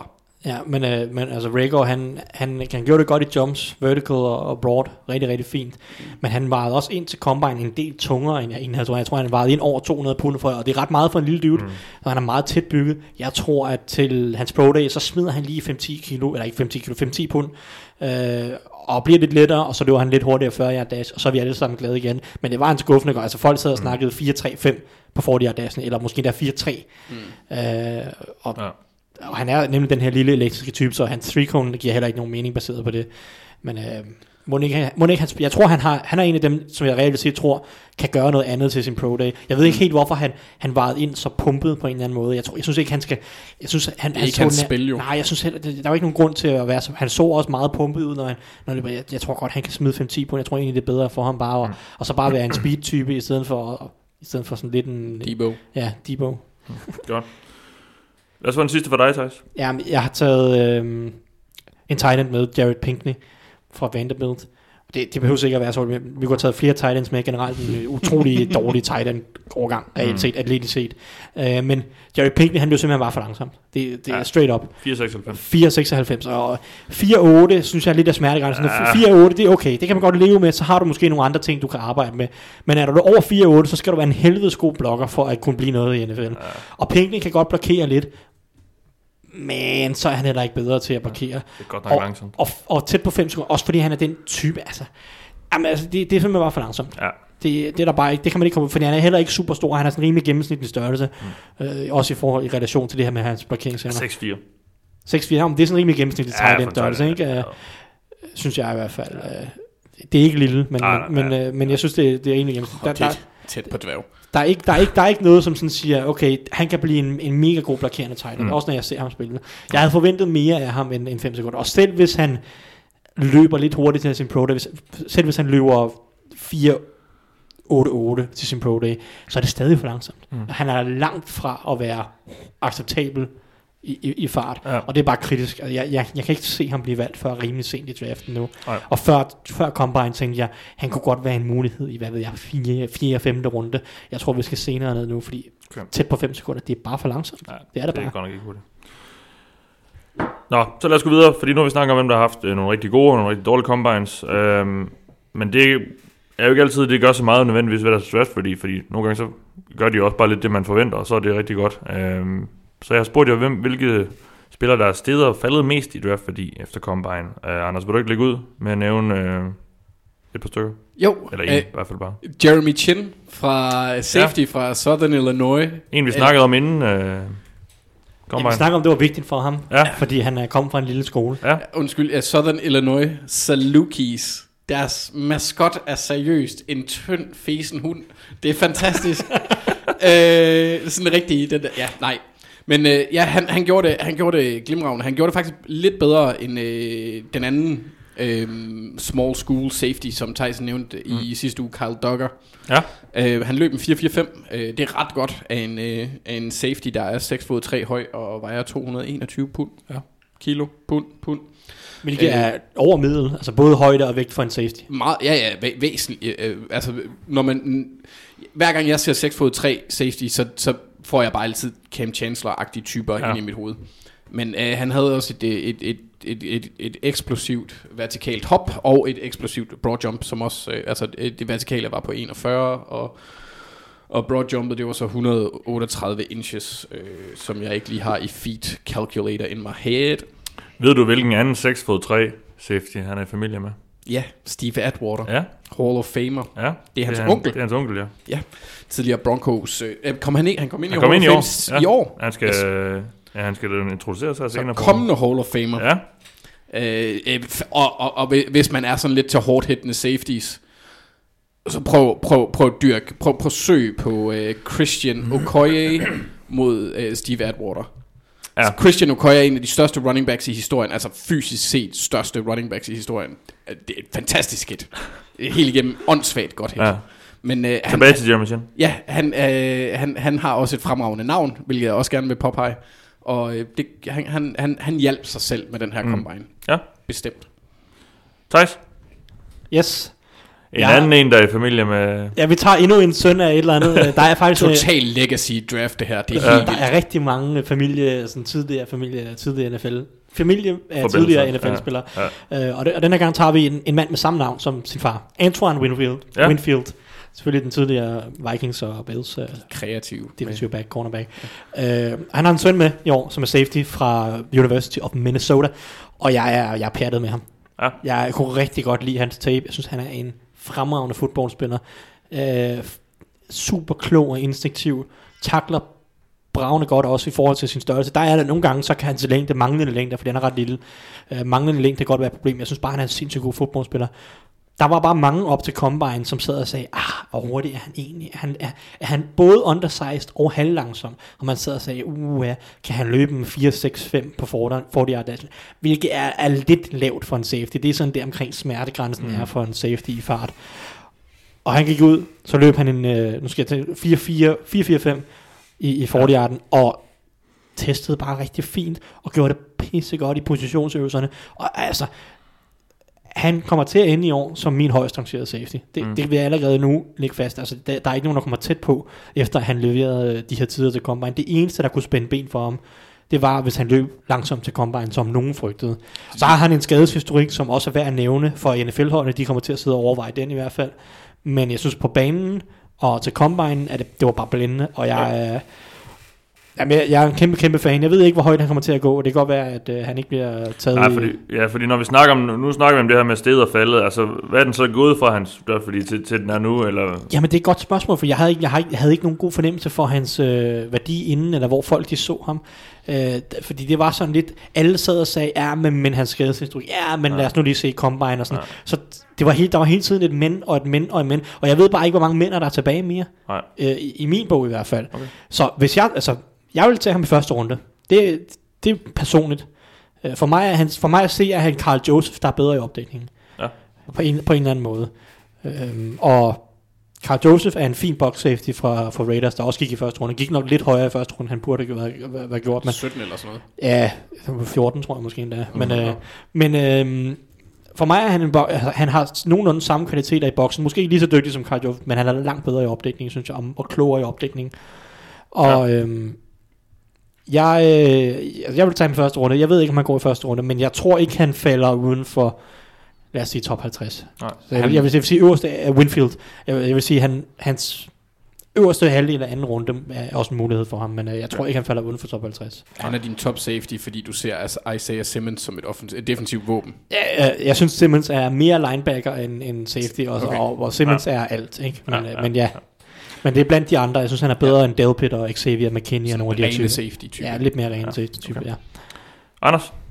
Ja, altså den her, den er, den er øh, baseret på, hvad jeg har kunne læse mig til. Fordi det er en quarterback. Så det er Jalen Hurts Ja. fra, fra Oklahoma, tidligere øh, Alabama quarterback også, der jo blev væltet af pinden af Tua Ja. i uh, National Championship Game mod Georgia. Um, han løb en ganske fin 40 af en, af en stor mand, en, en, en stor quarterback, 4-5-9. Uh, det er, Det er ret hurtigt. ja, det er i området af, af, af Cam Newton fart, som jeg Ja. ja. husker det. Er det, det Og Cam Newton ikke lidt langsommere, egentlig? Jeg mener, han lå omkring... de 4, der- 5, 6 på Ja. Newton. Så han var lidt Okay. hurtigere. Ja. Øh, og det samme med Wentz og Locke. Altså, den, den, den, jeg, ej, ikke, jeg ved ikke med Wentz, men i hvert fald med Locke var det også nogenlunde den fart. Og så har han gjort det rigtig godt øh, på brættet efter sine øh, i interviews. Ja, undskyld. The ikke, board. Ikke the board, ja. Ja, øh, nej, på, på tavlen har han gjort det øh, ganske glimrende. Ja. Og, og, og så er han jo også en... Altså, jeg tror, der er... Øh, hans tid hos Alabama taler nok imod ham i forhold til hans evaluering, fordi den måde, de spillede quarterback på, i hvert fald under ham, var ikke super innovativ. Det var meget... Ja. Altså måske lige... Løb bolden. Ja, Ja. meget løb, ja. Han blev brugt nærmest som halv opsend quarterback. Hvad var det, han hed? Ham, ham der var der før Blake. Nå, De havde i hvert fald en running, en, run, en running back på quarterback på et tidspunkt, som var ikke særlig god. Øh, han- det virkede som om, han, han, han blev brugt som, til at være lige niveauet over ham. Og det tror jeg stadigvæk trækker lidt ned i forhold til, hvordan de spillede, fordi det, man tænker, hvorfor gjorde I ikke det med Jalen, som I gjorde med Tua? Øh, med alle de våben, der er i Alabama. Ja, Men øh, han, han, øh, han, han skulle efter sine have gjort øh, nogle af de bekymringer, i hvert fald på den mentale side, til skamme i øh, interviewsene. Ja. Og han, han virker også som en af dem, som altså en, en, en gennemgående god gut, ja. Når, man, når man hører ham snakke. Jamen så lad os gå til dig, øh, Thijs. Ja, men jeg tager en mand med også øh, på, på linebacker, som har forøget sin værdi. Ud fra, at vi kommer til at snakke lidt om Jalen Hurts øh, lidt senere. Ja, Hurts øh, kan vi godt snakke om lidt senere. Jeg har sådan set ikke... Ja, det, ja, ja det tager vi. Det tager vi Ja, senere, når vi jeg er snakker glad. quarterback. Jeg er ikke lige så glad for Jalen Hurts, som andre så virker til at være. Nej. Nå nej, som jeg har hørt, at de var fra ja, Ja, Combine. men jeg, han er en dejlig person, tror jeg.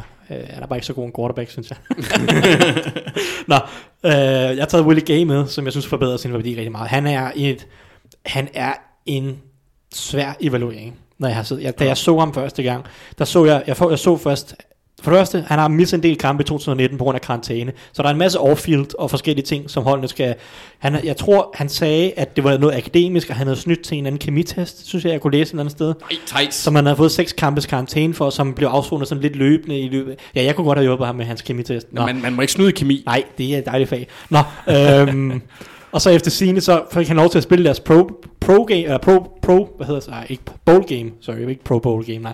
Hans bowl game, det er sin sidste kamp i sæsonen, men i ugen op til træningen, så kommer han op og slås med quarterbacken, og så, og så skadede han quarterbacken, så de måtte starte med backup quarterbacken. Det meget dumt. Så der er noget off-field, der, der skal håndteres man- omkring ja. ham. Øh, Men jeg sad og så hans 18 kampe, og det var egentlig ret godt, og man kunne se, at han var super eksplosiv, og øh, spillede godt generelt. Altså, det var, det, han var en playmaker i, mm. i 18, og så nogle af hans kampe. Specielt hans kamp mod Alabama i 2018 var virkelig god. Så så jeg i 2019 de kampe, hvor han ikke havde karantæne. Ja. Og han var tung og langsom og ugidelig, og øh, det var bare en helt anden spiller. Og så det er rigtig, rigtig fint for ham at komme ind til Combine nu, og tydeligvis have arbejdet lidt på øh, måske sin form og sin fysiske tilstand, og gå ud og teste rigtig, rigtig godt, fordi han testede rigtig, rigtig godt. Mm. Det er næsten kun Isaiah Simmons, der havde en bedre Combine på linebacker, sådan atletisk set. Så det var rigtig, rigtig vigtigt for ham at vise, at der i hvert fald er noget potentiale. Hvis man på en eller anden måde kan blive komfortabel med nogle af de ting, han, hvordan hans arbejdsmoral og sådan nogle ting uden for banen, så, så, øh, så, er, så er der meget potentiale at arbejde med. Jeg skal Ja. ja. tilbage og se noget mere med ham, for at vurdere øh, både 2000 og to- 2018 og 2019, hvad er han egentlig for en spiller, og, og hvad kan man stole på, og hvad kan man ikke stole på. Ja. Men, men det hjalp ham, uden tvivl. hvis han, havde, hvis han havde testet dårligt, så var han måske gået undrafted, fordi så havde der Ja. været off-field, og der havde været øh, middel mod 2019 tape, og der havde været dårlig combine. Nu er der god combine i hvert fald, som kan trække holdene i en eller anden retning og sige, hey, hold lige op, vi bliver nødt til lige at undersøge ham her, mm. og i hvert fald få holdenes interesse til at kigge nærmere på ham. Så kan det godt være, at de frasorterer ham alligevel, fordi han er, er, er lidt en klaphat, men det, det må de jo så finde ud af. Men, øh, For at sige det mildt. Jeg elsker, når du fortæller historier, jeg, jeg, tænker, jeg tænker ikke, at der er så mange NFL-hold, der vil være fan af, hvis han går ind og skader ens quarterback, fordi han kommer... det, Der, kom, der vil komme en regel, hvis han gjorde det med Tom Brady. Der vil komme en regel for, at han primært ham ikke må spille i NFL. Nå. ja, så, øh, men øh, han hjalp sin værdi i hvert fald. Ja. Anders, sidste for dig. En mand, vi øh, har snakket lidt om. Jeg har snakket lidt om AJ Epinesa, hans, ja. hans, hans præstation altså, kan, kan rykke ham relativt langt. Jeg havde forestillet mig, at han ville gå i et område fra 10 og op efter, og så ville være væk inden... Fra måske, Fra, fra, fra pick 10 af. Nå, Det er nok ja. ja. næppe der, men altså, eller måske pick 15, og så, og så i de 10 næste valg, der vil han øjensynligt gå, var min okay. formodning. Det kan godt være, at det bliver endnu værre. Eller hvad man skal sige, det er jo ikke dårligt at blive taget der, men jeg tror godt, han kan ryge længere ned. Ja, okay. Jeg håber, han ryger længere ned. Yes. Så lad os gå til dig, Thijs. Ja, men øh, jeg har taget to Titans med, som det, det er de to gange Bryant. Hunter Bryant og Harrison Bryant, som er to lidt mindre Titans, som ikke er så store og stærke, men skal leve på at være gode i, i, i, i kastespillet. Og de løb begge to for langsomt, og testede for langsomt, efter min mening. Du beskriver en hvid mand for mig lige nu. Jamen, den ene er også hvid. Okay. Den anden er ikke hvid. Twisty. Men Harrison Bryant er hvid, og Hunter Bryant er ikke hvid. Men uanset hvad, for spillere, der skal leve på at være receiver i kastespillet, og gøre noget, være en eller anden form for et mismatch på tight end, der synes, der, når de så går ud og tester gennemsnitligt, for alle tight ends, også tight ends, der er meget højere, så bliver jeg lidt uinspireret. Altså, så, så, så, så tror jeg sgu ikke helt på det. Og øh, jeg, jeg, jeg, jeg tror ikke nødvendigvis, at de går på dag 2. Altså jeg tror, vi skal ned på dag 3. Når de er undersized og gennemsnitlige atleter, og derudover har nogle andre ting, som også skal arbejdes på, sådan rent receiver-teknisk, så tror jeg, at de går lidt senere. Jeg, jeg synes ikke, de hjalp dem selv. Jeg, de havde brug for en god combine, øh, de to gange Bryant. Godt. Jamen så lad os gå videre i programmet, øh, fordi jeg har spurgt jer, vi, øh, jeg bad jer jo i sidste uge nævne nogen, som havde brug for en god combine. Um, og spørgsmålet er så, hvordan det er gået med dem, Anders. Du nævnte øh, receiverne Colin Johnson, T. Higgins og Michael Pittman. Ja, og øh, quarterback John Love, og så Edge, Clavon Chason. Ham så vi så ikke. Det, vi så heller ikke Colin Johnson eller T. Higgins, så Nej. vi så sådan set, og, det jeg vil vurdere John Love på, det så vi heller ikke rigtigt. Så det er sådan set Michael Pittman, jeg kan forklare lidt om i den her omgang. ja. Ah, Endnu en uh, mand til Legacy Draft. lige præcis. Ja. Han er søn af den tidligere Arizona Cardinals og Buccaneers running back Michael Pittman senior. Sjov nok. De er kreative med deres navn. Det er, det er virkelig, virkelig kreative. Ja. Altså, nu, nu ja, okay Mathias, jeg synes ikke, vi skal være for høje, for, øh, nej. eller for høje, fordi Caleb Vaughn er lige nedenunder. Nå nej, men jeg har også Jons kedeligste navn selv, så... Jeg hedder Anders. Ja, Kom så. ja. øh, øh, så ja, øh, Michael Pittman, han gjorde, det, øh, han gjorde det skide godt i forhold til sin størrelse. Ja. Øh, 6 fod 4-ish deromkring. Øh, løben 4-5-2. Det er ganske godt. Mm. Øh, for ham, han havde en øh, three cone drill under 7. Det er også fint for en størrelses... Øh, En eller godt. de, var han ikke top 3 på receiver i 3 cone af dem, der lavede øvelsen Jo, selvfølgelig? men generelt var der virkelig mange dårlige three cones. Der, Ja. var, der var Denzel Mims på 666, og så den næste, det var, jeg kan ikke huske hvem, men det var også 6-9 et eller andet, så han ligger der i top 3, jo. Mm. Han, han var en af de bedre øh, præsterende spillere, havde et fint bird jump, og havde også en fin bænkpres for receivers med 13, ja. men altså det er jo, han, han gjorde det, han skulle, i forhold til at vise, at han har atletisk, han, han er atletisk, og han har fart. Så, så det er en af de, i forhold til at, at skulle svare på det spørgsmål, om han kan skabe separation, der er jeg mere fortrøstningsfuld omkring ham. T. Higgins og Colin Johnson kan man ikke sige så meget om, fordi de har ikke lavet en skid. Men jeg, jeg, jeg har stadigvæk ikke den, den store... Jeg ved, ved ikke, Colin Johnson skræmmer mig lidt. T. Higgins han fortjener en kæmpe losing for at møde op til Combine og på sit pressemøde sidde og sige, ja, men i morgen, når vi oh, ja, løber, ja. så løber jeg 4-4, og, øh, fordi øh, snakken er, hvor hurtig er han, og Ja. er han hurtig nok, og, og hvad ved jeg, fordi også, han har været på tale i første runde. Er han hurtig nok til at gå i første runde? Så sidder han på pressemødet og siger, jeg løber 4-4, og så møder de op der til øvelserne og siger, nej, jeg løber ikke alligevel. Og det er bare sådan, fortjener simpelthen en kæmpe losing. Han har fundet ud af, at han ikke var så hvis du, hurtig. hvis, du ikke har, hvis du ikke er hurtig nok, så, enten, så siger du bare, jamen jeg laver ikke øvelser, jeg gør det til min pro day. Ja. Eller, så- eller så, altså hold, bare, hold nu bare din kæft så. Ikke? Ja, ja, altså, ja. Altså, Ej, det virker dumt, det der. det er simpelthen så irriterende sådan, "Jamen, jeg løber 4-4, og, og så tør han ikke engang at stille sig op og løbe. Altså, der er jo ikke nogen, der, altså, hvis han har løbet 4-5-5, så er det fint. Mm. Han er høj, han er, er han, altså han er lang, så 4-5-5, det er super. Der er ikke nogen, der forventer nogen blændende tid, så nu ved jeg så ikke, hvad han ender med at løbe til sin pro day. Hvis det er over 4-6, så begynder vi at snakke om, at det er lidt halvlangsomt, ikke? Men, men altså, Jeg tror også, hvis vi... De hvorfor, lavede hvorfor sidde og sige at løbe 4-4, når han ja. sikkert ender med at løbe 4-6? Altså, Ja. det er bare så irriterende. Altså, det, jeg har lyst til at bare flå ham tre runder ned igennem draften. Altså. Så som man kan se, så gik det ikke godt for T. Higgins, Nej, øh, præcis. baseret på, på det, der skete der. Øh, Caleb Vaughn Jason, han vejede ind til på, på 254 pund, så det er, han, han ligger lige i mellemstykket mellem øh, Vic Beasley og Arden Key vægtmæssigt. Ja, Så det, der, der var ikke, øh, der var, han lavede ikke noget, der kunne øh, gøre mig mindre nervøs over for hans fremtid i, i NFL. Betyder ikke, at, at den ikke kan være super, super god, for det, Mm. det kan også holde det op. Det var en lyd, jeg fik lavet der. øh, men øh, ja, der, var, der, der er sgu stadigvæk mange spørgsmålstegn. Det bliver spændende at se hans pro day. ja, godt. Thijs, du nævnte uh, Cole Kmet, tight end, og så receiver LaVisca Chenault, og så nogle af de her fra de uh, mindre skoler, safety Jeremy Chin, safety Carl Duggar, offensive tackle Ben Barch, og så tight end Adam Troutman. Uh, Chenault har vi jo snakket lidt om. Um, Ja.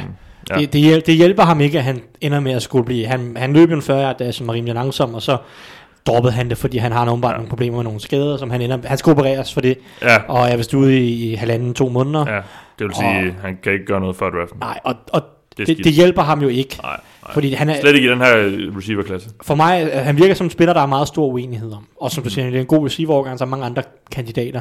Øh, Der er nogen, der ser ham som en, en første runde spiller, og så er der andre som mig, der ser ham som en tredje runde spiller i bedste fald. Ja. Og jeg havde brug for at få nogle svar fra ham, og dem kan han ikke rigtig levere, og nu er der også et spørgsmålstegn omkring skadeshistorik, fordi han har også været skadespladet i college, og nu skal han opereres, og hvad, der er bare så mange spørgsmålstegn omkring, der er ikke nogen, og vi, vi får ikke nogen svar på dem, så det bliver virkelig en øvelse i NFL i en eller anden form for tillid, altså hvad, hvad, hvad stoler vi på, hvad tror vi på, øh, hvad tør vi, Ja. og, og det hjælper ham jo ikke i den forstand, det havde været rigtig, rigtig fedt for ham, hvis han kunne komme ind og- til Combine og være skadesfri, lave nogle gode tal, og så har man alle kunnet sige, okay, han er i mindste en god atlet. Så kan vi begynde at diskutere, hvor god en receiver han er. Fordi det er jo så det, mit, jeg synes ikke, han er så god en receiver, mm. mens andre sidder og siger, det er ligegyldigt, at han er en god atlet. Og, og, og altså, Ja. det hjælper ham ikke, at vi ikke får svar på noget. Nej. Så nu må vi se, det, det er svært at ligesom vurdere, hvad det Mm. ender med for ham. Det er meget, meget usikkert. Jeremy Chin har vi også snakket om. Jeg snakker om, at han brændte det hele af. Jeg er stor Ja. ja. fan. Ja. Ja. Jeg kan godt lide ham. Jeg synes, han er bedre end Carl Dogger, som også havde en fin combine. Ja. Ja. Så det er jo, altså for small handlede det om at, at vise, at de hører hjemme. Mm. Atletisk set kan de være med i NFL. Dogger og Chin, de kan ikke kun være med, de er superatleter. Mm. Også i NFL-standard. Uh, Dogger er også en tung safety, en rimelig stor safety. Ja. Der var snak om, at han skal være en eller anden form for hybrid linebacker nærmest, fordi ja. han er så... så meget stor over ham. Så ja, han er muskuløs, øh, ja. det, det er han virkelig. Øh, så hvis vi kigger på de andre, så er der Ben Barch, han lavede ikke nogen øvelser, jeg ved ikke helt hvorfor. Øh, men der har været, der var positiv snak om ham, øh, der kom rygter frem om, om en, en tredje runde sågar, altså hvilket er rigtig, rigtig højt for den her Division 3 spiller.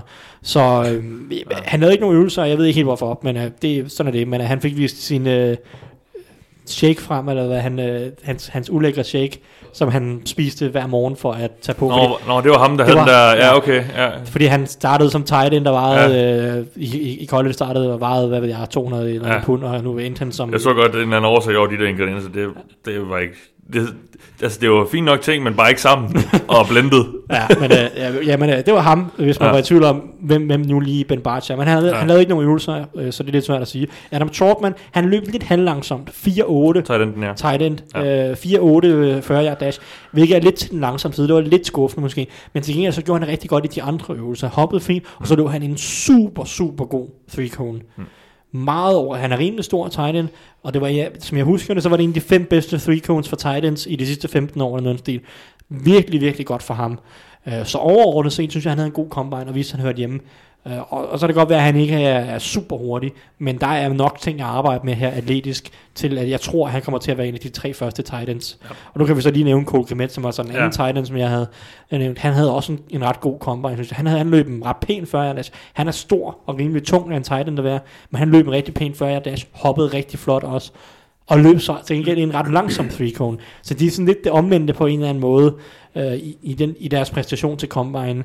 Øh, Kokemet skal jeg tilbage og se, for hvor meget af den her three cone, eller dårlige three cone, kan man se i hans rutearbejde.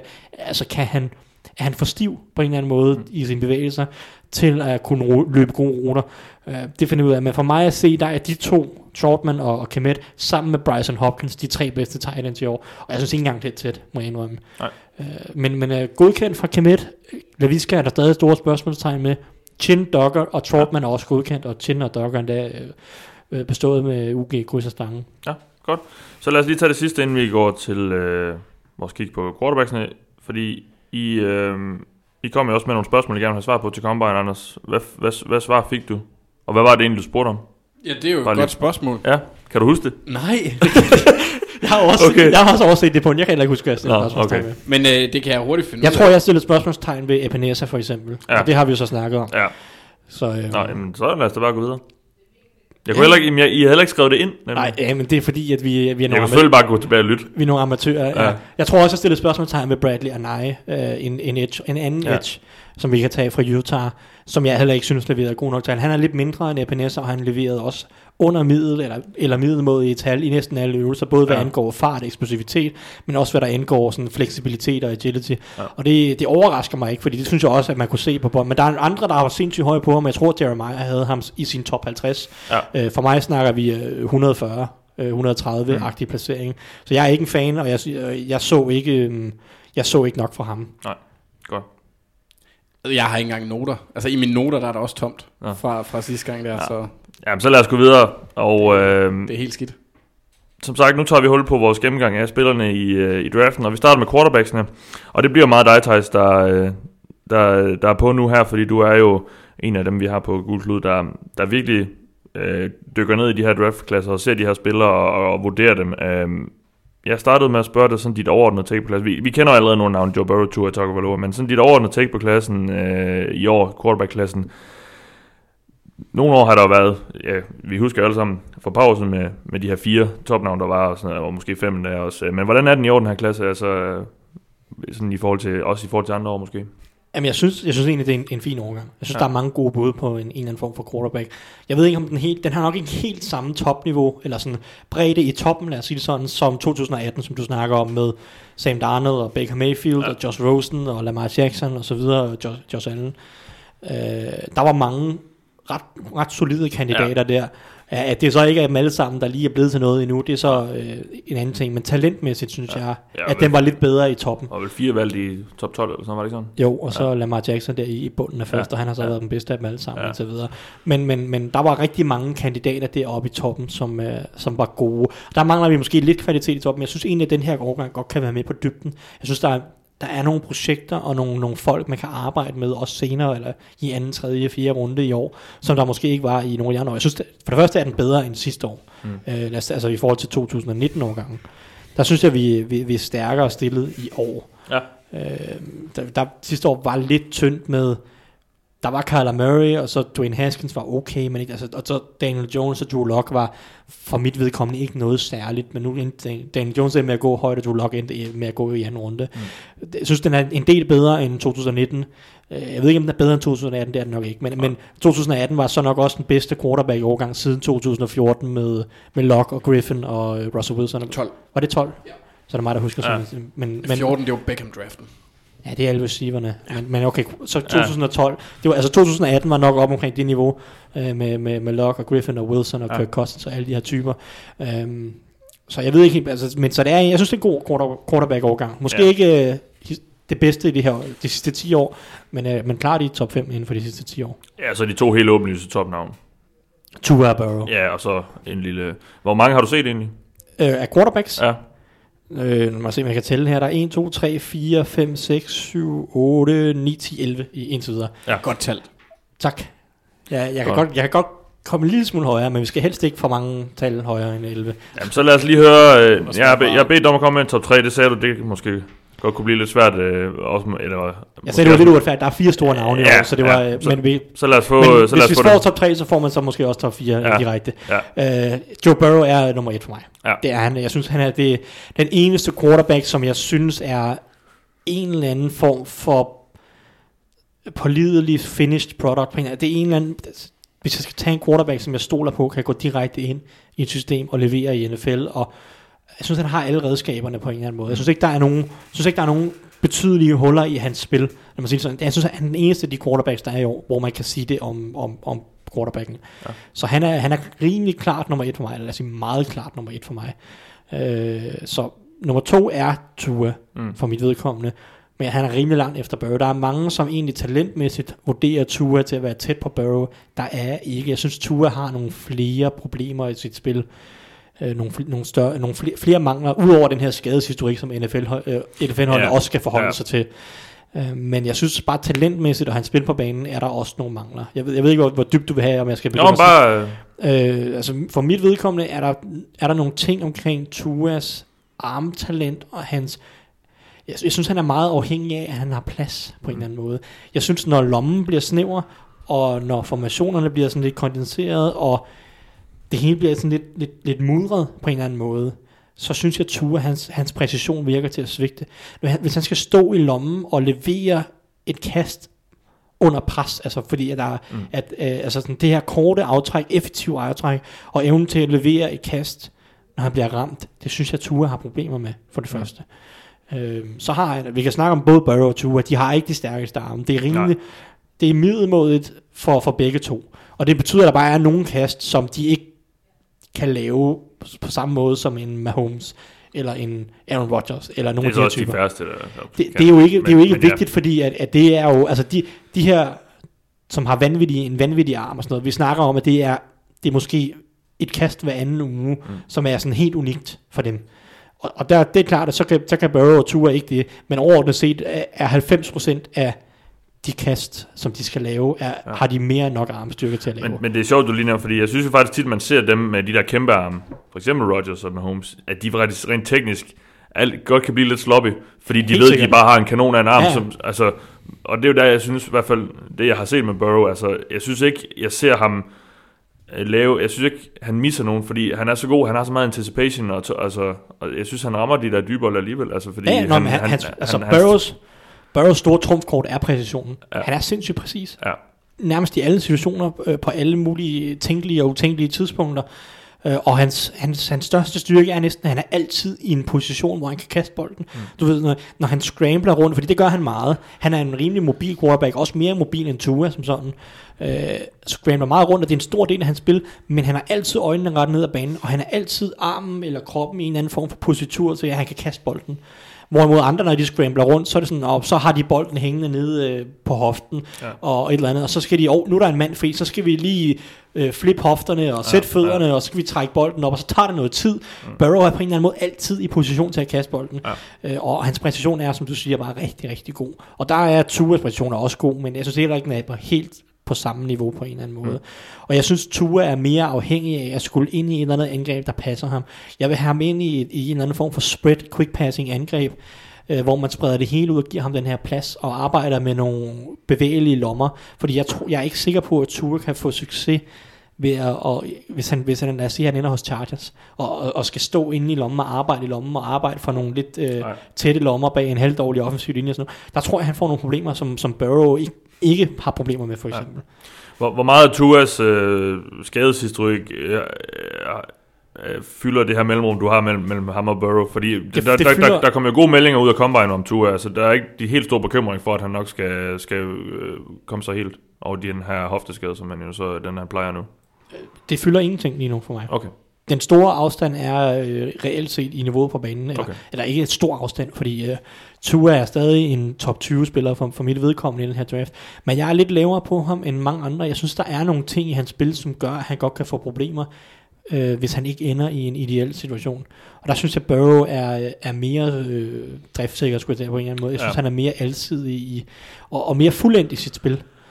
Øh, så så der er, jeg synes, der er faktisk en betydelig forskel. Og det er, også- jeg tror også, at jeg personligt er lidt lavere på Tua end mange andre. Øhm, men jeg synes, at der er, jeg synes, der er nogle huller, som Mm. jeg synes, der er ikke så mange andre, som, som anerkender på en eller anden måde. Ja, øhm, noget at snakke om Joe Burrow handler jo også om det her med, det er et år, hvor han så har været virkelig, virkelig god. Det var så også historisk god, men, men det er et år, øhm, og så han spiller så godt nok også for LSU øh, i, øh, i 2018, men, men det var sådan lidt mere med, altså hvor meget det fylder for dig, når du kigger på, hvad han kan blive til, øhm, og hvor meget, fordi vi, vi har jo haft de her før med One Year Wonder, men snakker også om, var det ikke øh, Josh Allen, der også kunne have startet en enkelt sæson eller et eller andet? Nej, jeg tror ikke, det er men Tr- Trubisky, Ja, Trubisky, ja. Trubisky ja. og, Dwayne Haskins er Ja, et eksempel, ja. Kyler Murray for den sags Ja, skyld, ja, er også et eksempel. ja. Altså, men hvor meget fylder det for dig, når, når du kigger på, hvad han kan, og hvad han, hvad, hvordan det kan, kan oversættes, han har sagt til, øh, Jeg til synes, NFL? jeg synes ikke, det fylder så meget, fordi jeg har også set nogle 18-kampe med ham, og der synes jeg egentlig godt, man kan se, at han har nogle kvaliteter.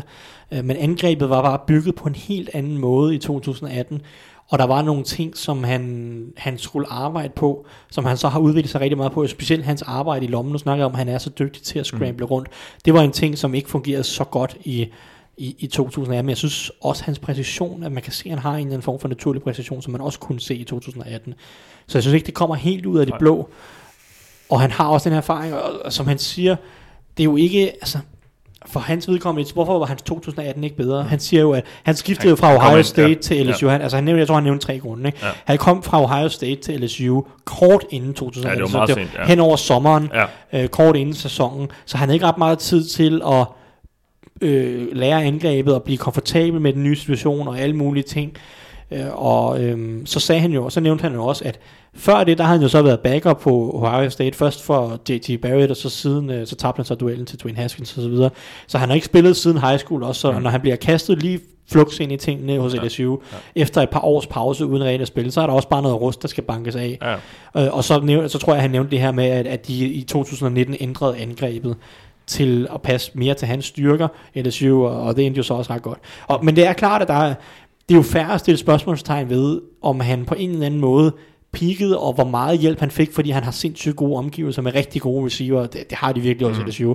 Fremragende receiver, så, så det er klart, Joe at Brady kom jo også først i 19. præcis, øh, og, offensiv om, ja. om han virkelig bare, om han feastede på, at han lige pludselig fik en mega god offensiv koordinator, og havde mega gode våben, og så videre.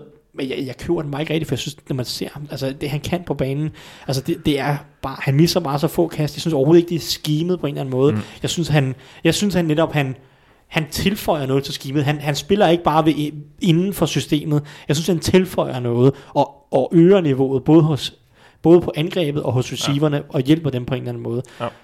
Godt. Vi har, vi har lige, nu, nu, nu bliver vi lige her ved, ved Burrow Tour lidt, inden vi, vi går videre ned ad din, uh, din rangliste. Uh, fordi vi har nogle spørgsmål, der relaterer sig til dem.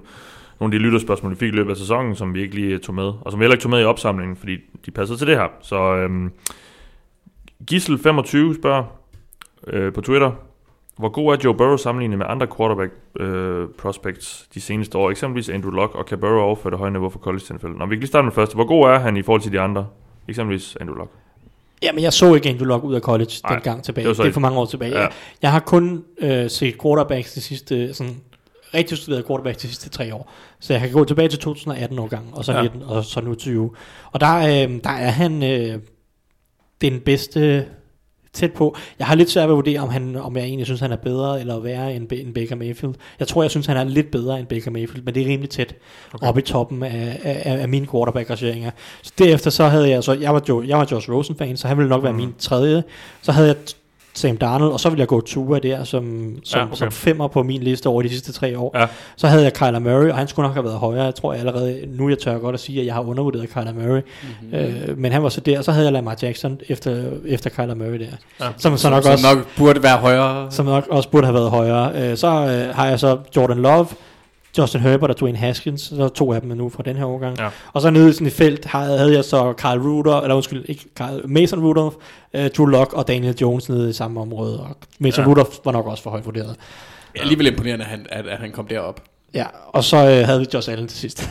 ja, så, ja. så det, det er min quarterback-rangering, Ja, ja, jeg har set okay. over de sidste tre år. Så jeg synes, Ja. ja. Burrow er helt i toppen Ja, ja, okay. øh, blandt, blandt det. Og jeg synes, han er en rigtig, rigtig godt quarterback-prospect, som vi, som ikke, som vi ikke får alt for mange af i NFL, Mm. mm. selvom han har nogle begrænsninger i sin, i sin arm på en eller anden Ja. måde.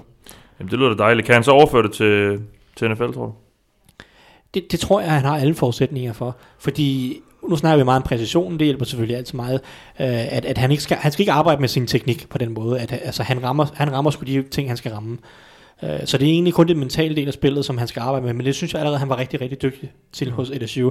LSU, de kørte jo, øh, øh, hvad hedder det, zero protection på en eller anden måde. De, de, de havde jo ofte kun fem mand i protection. Ja.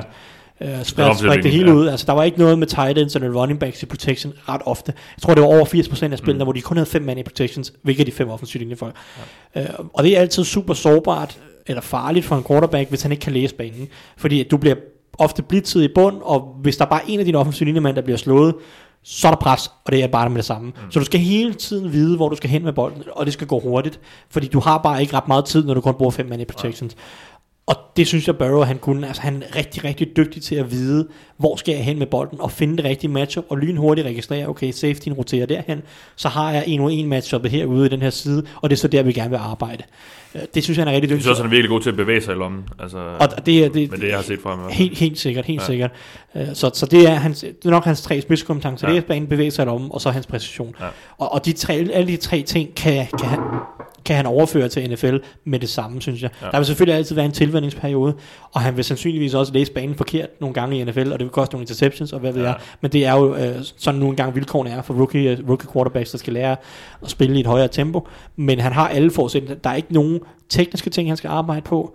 Han har ikke nogen store mentale mangler i sit spil, som han allerede havde problemer med i college. Øh, der var han on, sådan, on top i college Mm. på en eller anden måde, og så har han nok præcisioner. Altså, jeg- synes godt, han kan overføre sit spil Ja. i NFL. Jeg har ikke nogen store bekymringer for det. Nej, godt. Der er jeg mere bekymret for Ture for eksempel, og det her med kondenserede lommer. Det bliver de, lommerne bliver ofte sne, mere snævre i NFL, fordi pass er bedre, og Ja. du, ikke, du har ikke lige så meget plads at lege med i NFL. Øh, og det, kunne, det er en bekymring for Ture for eksempel. Så spørger Daniel Torstrup, om det er en fordel eller ulempe at være venstrehåndet quarterback. Jeg tænker på, om nogen hold med quarterback needs eventuelt kan finde på at fravælge Tua Tagovailoa først i draften, udelukkende fordi han er venstrehåndet, eller ser man det som en fordel, når den største del af quarterbacks i NFL er højrehåndet? Jeg tror, det er pisse ligegyldigt efterhånden. Jeg kunne forestille mig, at det havde en større effekt tilbage i tiden, hvor at, at positionerne var lidt mere låst i forhold til, at du havde din stærke øh, defensive end øh, legnet op på den højre side af forsvaret Mm. mm. og den venstre side af, af angrebet. Og det var der, de rushede fra. Nu kan man jo sige, at højre og venstre tackle er blevet lige vigtige efterhånden, ja. og spillerne, de øh, jo, hvad hedder det, roterer rundt på de forskellige positioner, Mm. så jeg tror, det er mere, altså det kan godt være, at det, det er en, jeg ved ikke om det er en, nej, jeg kunne ikke forestille mig, at der kunne være en bagdel ved det. Nej, og det, og det, det handler jo så netop om, altså fordi man, så havde man sin bedste spiller, eller bedste offensiv linjemand på venstre tackle, Ja. fordi han dækkede the blind side, fordi quarterback, når han står til højre, så har han typisk ryggen til, til venstre side. Og det er jo så omvendt for Tua. Øh, Ja, og, og, og jeg ved heller ikke, hvad fanden hans far har tænkt. Det er jo fuldstændig, altså det er jo ikke hans naturlige hånd. Hans naturlige hånd er højre, men faren tvang ham til at lære, Nå, okay. som jeg har forstået det, Ja. lære at kaste med venstre. Jeg ved ikke, Fordi, det, fordi faren er venstrehåndet, og han vil ikke...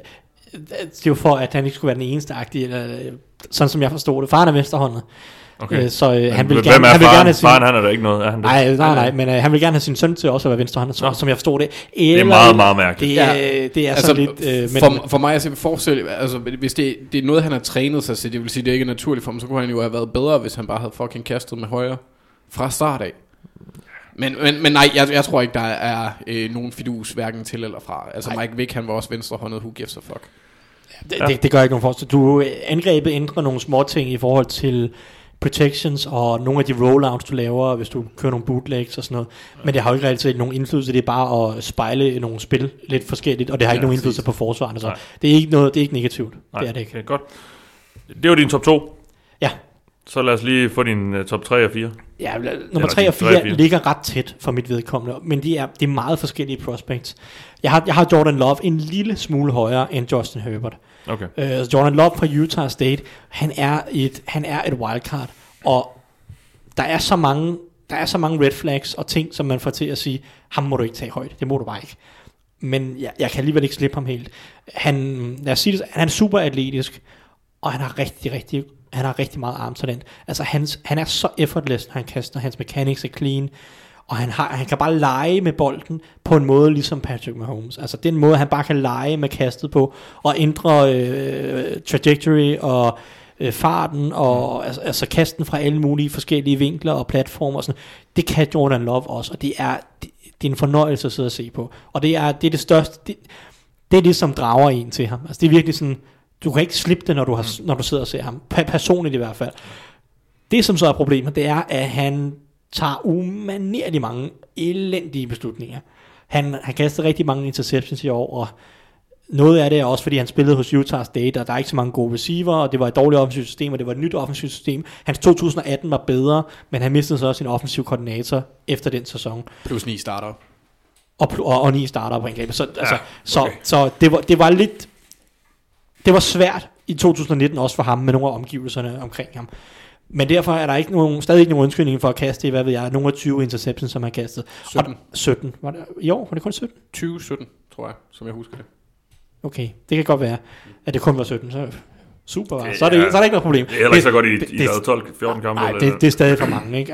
Øh, og, og, og der er mange af dem, som simpelthen bare er, hvor han ikke, hvor han ikke læser coverage ordentligt. Han kaster den bare ind i, altså lige til en forsvarsspiller, lige ind i, i tre mand. Og han har problemer med at læse banen ordentligt, og se coverage rotations, og øh, de her beslutningstagning. Simpelthen, altså bare læse banen og beslutningstagning, det er det, det er et kæmpe stort problem for ham. Og, og det er... Øh, og det er det, som skræmmer mange. Altså, fordi egentlig så kaster han bolden fint, og mechanics er fornuftige, og han er rimelig atletisk. Han- er heller ikke så god i lommen, og det skal han også arbejde på. Men det er der sådan set mange, det er de næsten alle quarterbacks, der kommer ind i ligaen, skal arbejde på at øh, manøvrere i en lomme. Det, det, er, det er unikt, at Burrow og sådan set også Tua kan det øh, i en eller anden grad.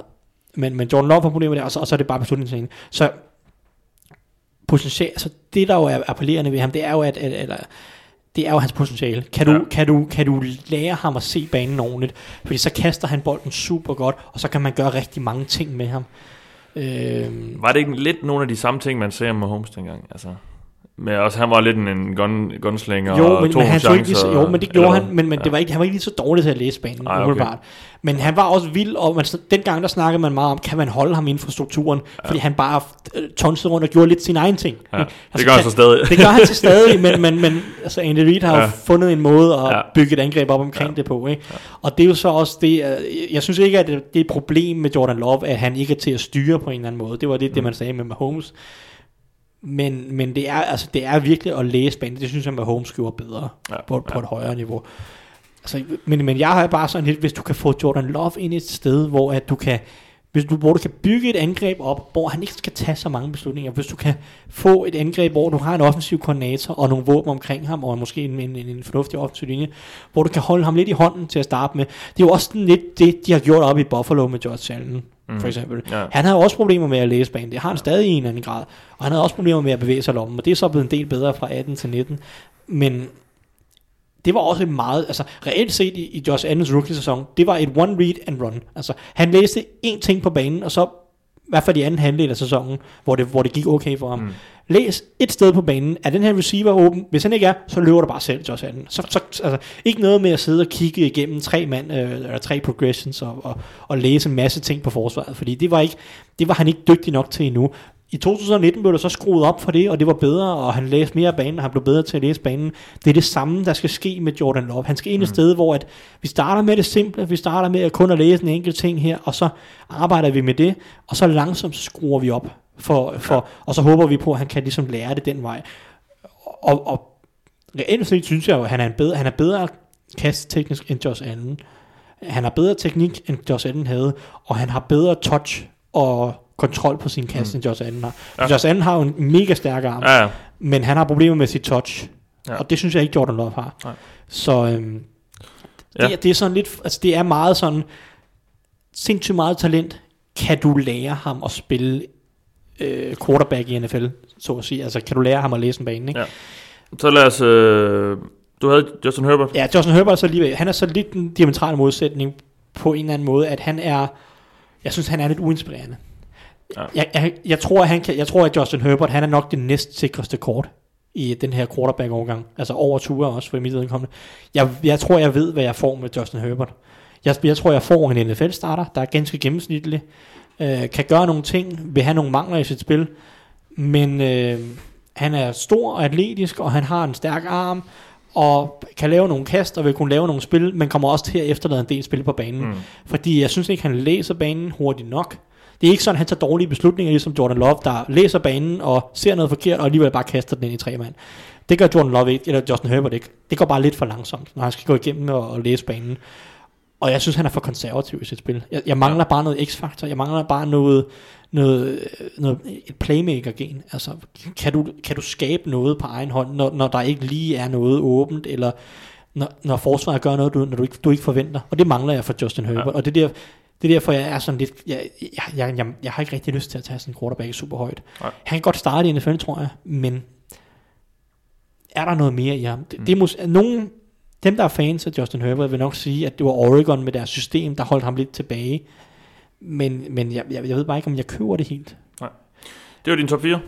Det var min top 4. Så har jeg bedt dig om at komme med nogle eksempler på nogle andre, du godt kan lide, øh, nogle, eller nogle sleepers, har jeg også kaldt det lidt. Altså, hvil- hvilke andre navne øh, kan man også måske med en fordel holde lidt øje med?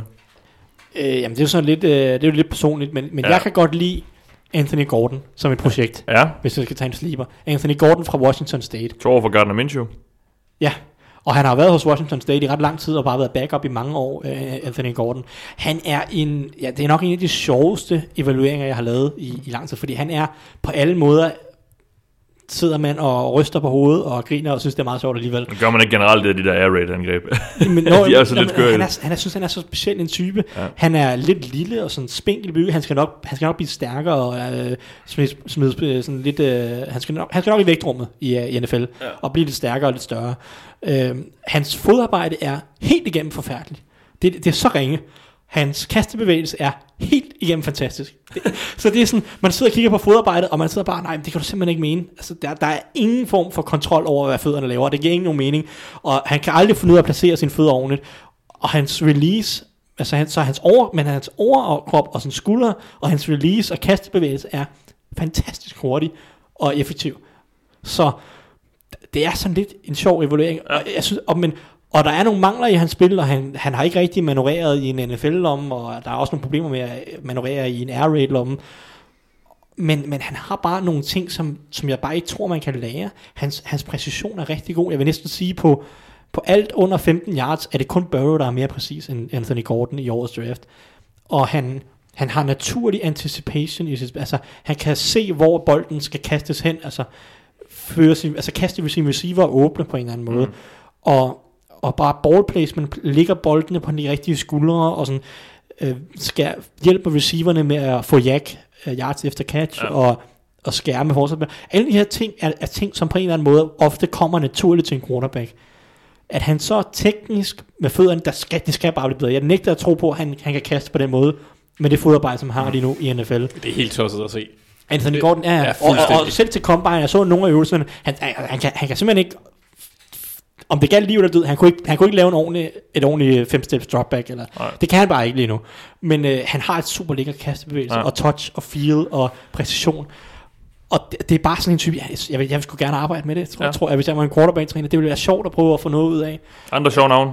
Øh, der er mange andre navne, som man kan arbejde med, som jeg, jeg er ikke sådan en stor fan af dem. Altså Nej. Jacob Eason og Jake Fromm, og Ja. Cole McDonald had a farm. ja, han, ham, han er der også fra Hawaii. Han, øh, Han kommer ikke til at blive noget. Men han løb det stærkt. tror jeg, ja, men han er, han er en vild type. Altså der Ja. kan man snakke om, at det er, det, det er Mahomes, hvis han er dårlig. Altså det er, en, det, det er den dårlige Mahomes. Han er også en vild type, der er sådan lidt u- Hvem, uregerlig. hvem siger?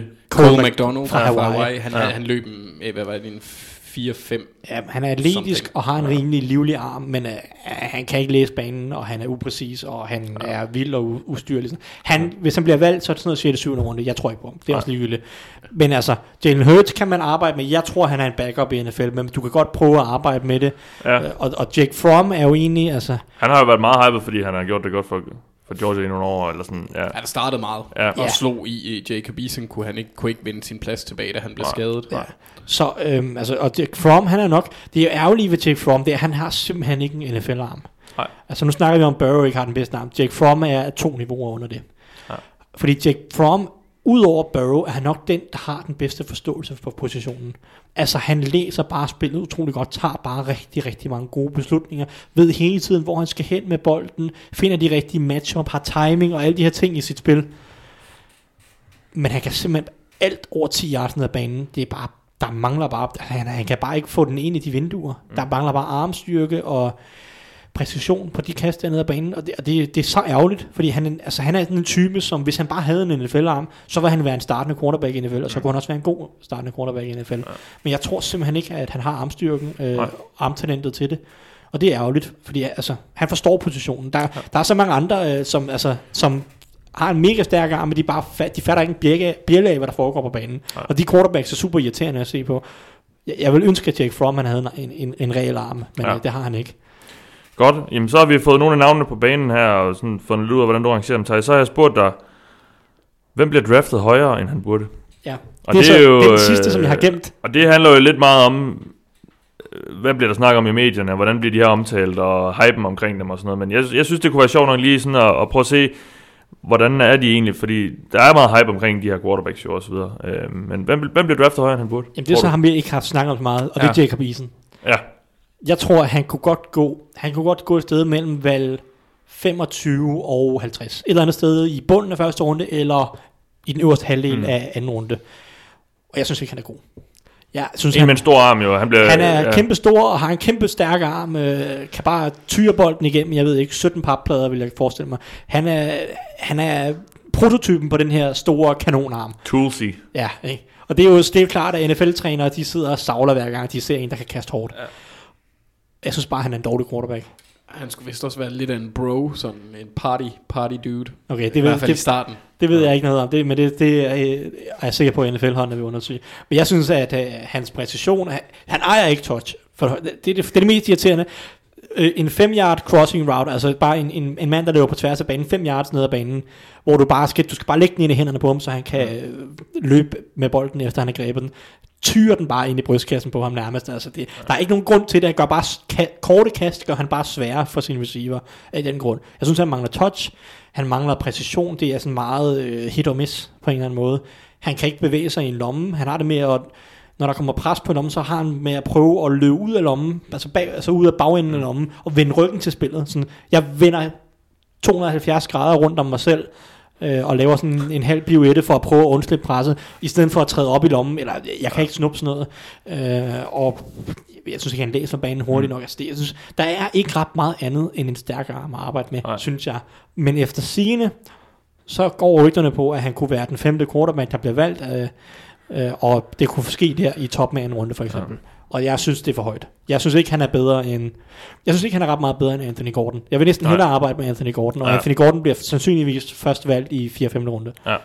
Jamen jeg synes, altså, jeg synes hvert år, altså, man snakker om de her, åh, her, jamen, der er meget arbejde med, og det kan virkelig blive vildt og sådan noget, men der er, ikke rigtig, der er jo sjældent nogen af dem, der bliver rigtig gode, synes jeg. Enig? Altså, jeg forstår ikke, hvorfor... Hvad, altså, det kan også være, at det er bare sådan noget, fordi at medierne hænger fast i, sådan var det. Men jeg ved ikke, om NFL-trænerne stadig tænker sådan lidt, altså... Jamen, jamen det, Det er jo det, der gør, at, at Josh Allen jo bliver valgt så højt. Det er jo fordi, man tænker, uha, se, tænk så, hvis vi kunne få ham til at spille, spille quarterback. Ja, ja, og det, det er jo rigtigt, og, og, og det har så vist, at han bliver bedre, men hvor, Ja. hvor, hvor god kan han så blive, og Ja, hvor mange år kommer det til at tage? Det Det er præcision, det er bare svært at lære. Altså. Præcis, og det er også derfor, jeg synes jo, at jeg synes, der er mere arbejde med hos Anthony Gordon. Fordi Ja. han, har, han har en naturlig touch og feel og anticipation og præcision. Ja. Så kan det godt være, at hans teknik er ringe, og han har en middelmådig arm og øh, alle mulige ting. Men altså, hvis jeg skal have en eller anden mand, som jeg kan prøve at arbejde lidt med, mm. øh, lære ham noget teknik, og måske blive lidt stærkere og større, så han ikke krøller sammen, når han bliver sækket af en eller anden øh, Cameron Jordan eller noget.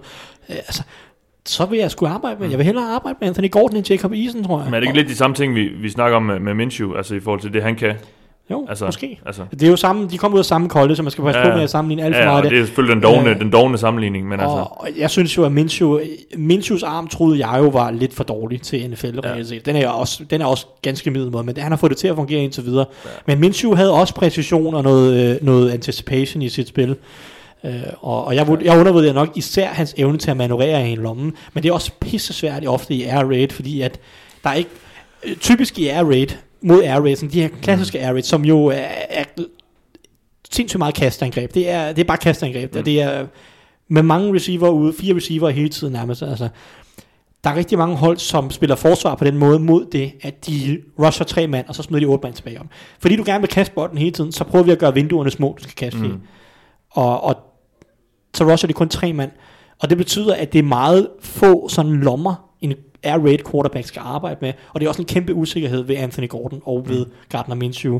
Minshew viste så, synes jeg, i hans rookie-sæson, at han godt kunne operere i små lommer og gøre noget der. Og, og det var nok en af de ting, som jeg undervurderede mest. Men det er også bare svært, som sagt, i, i det angreb, han kom fra hos Washington ja. State. Det er så det samme angreb, som Anthony Gordon kommer fra. Men øh, ja, altså...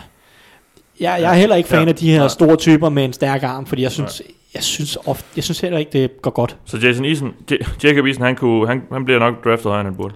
Det synes jeg. Det, det tror jeg. Ja. Det tror jeg, jeg synes.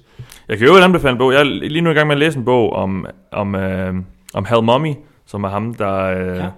Der skabte Air Raid-angrebet tilbage i 80'erne. Sammen med Øh, Mike Leach. Ja, the, den hedder The Perfect. Pass. Og jeg har ikke, jeg har ikke, vi har ikke fået penge for at sige det her, men den, den, er, den er sådan halvvejs igennem nu. Den, det er faktisk ret sjovt, sjovt at læse. Den ligger på Mofibo. Det har vi så heller ikke fået penge for at sige. Så øh, nu, jeg nu vil skal forbrugerombudsmanden ikke komme efter os. Men Nå, den, øh, den okay. kan jeg faktisk godt øh, anbefale. Må, Den, er- den er på engelsk. må man ikke anbefale ting, hvis man ikke har fået penge for det? Eller jo, man, man, sige, må at bare ikke sige, at den ligger på... Jeg tror ikke, jeg må sige, at den ligger på Mofibo. Men det gør den i hvert fald. Okay. Men den er på engelsk, så det skal man selvfølgelig lige være forberedt på. Men den er, den er faktisk ganske underholdende at, at læse. Også fordi jeg tror lidt, det her air rating, nu har vi jo set det lidt godt i et indtog i NFL. Øh, måske især personificeret ved, ved Cliff Kingsbury, men jeg tror godt, det er noget, der kunne komme mere med, måske fordi at der kan være nogle muligheder i det. Øh, nå, så har jeg også spurgt dig, hvem bliver draftet lavere, end han burde? Ja, og der har jeg taget Anthony Gordon, Ja, ja, fordi jeg godt okay. kan lide ham. Så det er Ja, lidt i og forlængelse. ham har vi hørt lidt om, ja. Ja, så det er, det er lidt det. Ja. Ja. Jeg tror ikke, der er andre, som bliver taget lavere, end de burde. Der er nogen, der godt kan lide en mand, der hedder James Morgan fra Florida International. Og jeg synes ikke, han er så god. Men, øh, men ja, det vil sige Gordon. Quarterbacks bliver måske ofte også- ja. draftet højere, end de, De burde. bliver sjældent taget lavere, end de burde. Det er også derfor, jeg var lige ved at sige, det er næsten kun Joe Burrow, der går ind under, hvem der ikke bliver draftet højere, end han Ja. burde. Ja, men, men og så alligevel kan, gør de så det, fordi rammer man, altså, det er jo altid den her snak om, Nå ja, hvis du rammer, så gør du selvfølgelig ikke. ja, altså, Så, så bliver du jo aldrig taget for højt. Nej. Men, men de har altid den her, der, der, der er den der i konstante og kontinuerlige jagt på den næste quarterback, for, så, så de Ja. bliver automatisk rykket lidt op. Altså, man, Jo, kunne også, et, man kunne også øh, snakke om, om ja. Jake Fromm, hvis man skulle noget. Ja. Hvis han på en som eller en, der anden blev måde... draftet lavere. Ja, hvis han på en eller anden måde finder en måde at arbejde med den arm, han har. Jeg synes, jeg hører sådan nogle Andy Dalton sammenligninger lidt. Ja, altså jeg vil sige måske mere Kirk Cousins, men, men, Okay, men ja. ja. Matt Barkley, ja. han det- havde også sådan en fesen arm. Ja, men han blev han ikke taget... Øh, Han blev taget fjerde runde. Fjerde, var det fjerde runde? Ja. Okay, okay. Ja, men øh, det er sådan nogle af de her typer, hvis de ligesom formår at overkomme, at de har en, en dårlig arm, så forstår de jo spillet, ja. Ja. og så kan de godt blive starter på mm. den Mhm. måde. Så hvis man skulle være heldig på den måde, jeg tror så bare ikke på det, fordi det er svært at forbedre armstyrke på en eller anden måde. Han har haft rigeligt år til at gøre det. Øh, så, men øh, ja. Øh, jeg, nu kommer jeg lige i tanke om noget, jo, at, øh, i forhold til, øh, til den her draft-kabale her. Altså, Redskins mødtes jo efter sigende med både Burrow og, Tua Ja. til Combine. Altså, hvad skal vi ligge i det? De har jo været ude og sige lidt, at de øh, gør deres due diligence, og vi skal, vi skal jo lige... øh, Det er altid godt at snakke med nogen, og vi har jo mange interviews, vi kan tage og sådan noget, men hvis man var 100% all in på Dwayne Haskins, så brugte man jo ikke et interview, som der er færre af i år, på at snakke med, med de to quarterbacks. Eller hvad? Nej, men jeg, jeg udelukker det heller ikke, at de Nej. kunne finde på Nej, at, det synes, at, jeg at synes, lave der begynder kamp. at være lidt snak om det. Ja, øh, det, det er jo svært, altså. Der, Fordi der er to er- muligheder. Enten er det, fordi de reelt set overvejer det, Ja. ja. eller så er det, fordi de gerne vil øh, måske trade ned, og de gerne vil prøve at finde, altså virkelig bare sådan få værdien på de her Ja, quarterbacks ja, op, pumpet ja. op, så de kan få ekstra meget i en eventuel trade. Ja. Øh, men jeg, jeg er ikke sikker på, at jeg Og udelukker man så det. trader du det ud af et spot, hvor du kan tage Chase Young. Ja, ja, ja og, det, og gør det, det, det, er jo, det er jo altid det. Hvor, og hvor meget værdi ligger man så i, mm. I Chase Young? Det er jo så den Ja. anden diskussion i forhold til en potentiel quarterback, eller potentielt mange valg, hvis du er i gang med et rebuild. Ja. Jeg, jeg, Jeg, jeg synes, det er jo tænkt, at de kan lave en Cardinals. Nej, det, det synes jeg det vil heller ikke udelukke som sådan. Og jeg vil sige det, jeg vil sige, at Tua, nu snakker jeg lidt om, at han skal ind i et system, der kan sprede det lidt ud og give ham noget plads og sådan noget. Jeg synes, han passer rigtig godt ind i Scott Turners angreb.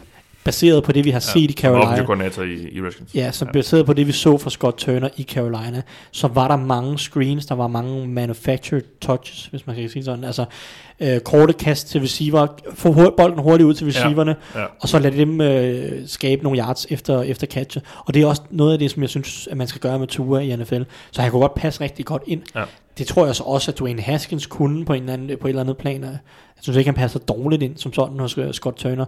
Men, men ja, det er meget afhængig af, hvad man ja. føler for Dwayne Haskins. Og, Og, og, og Haskins blev jo taget, nu ved jeg godt, det var efter sigende var Snyder, der er rigtig vild med ham, og han er jo stadig ejer, men ellers er alt andet jo skiftet ud i, ja, i Washington. Og, og, og hvis der er nogen tilbage, så er der ikke sikkert, at der er nogen tilbage, der kunne lide Dwayne Haskins, fordi... Men er det ikke lige mange penge nok at have Alex Smiths kontrakt, en første runde rookie fra sidste år, og en, Men mindre du kan rookie trade ud af Haskins. Ja, det har er jo, det. de har jo betalt største del af hans garanti. Ja, Ja, derfor, ja, derfor men kan det du jo bare ja, kylde men, ham ud, men, så. men ja, men altså...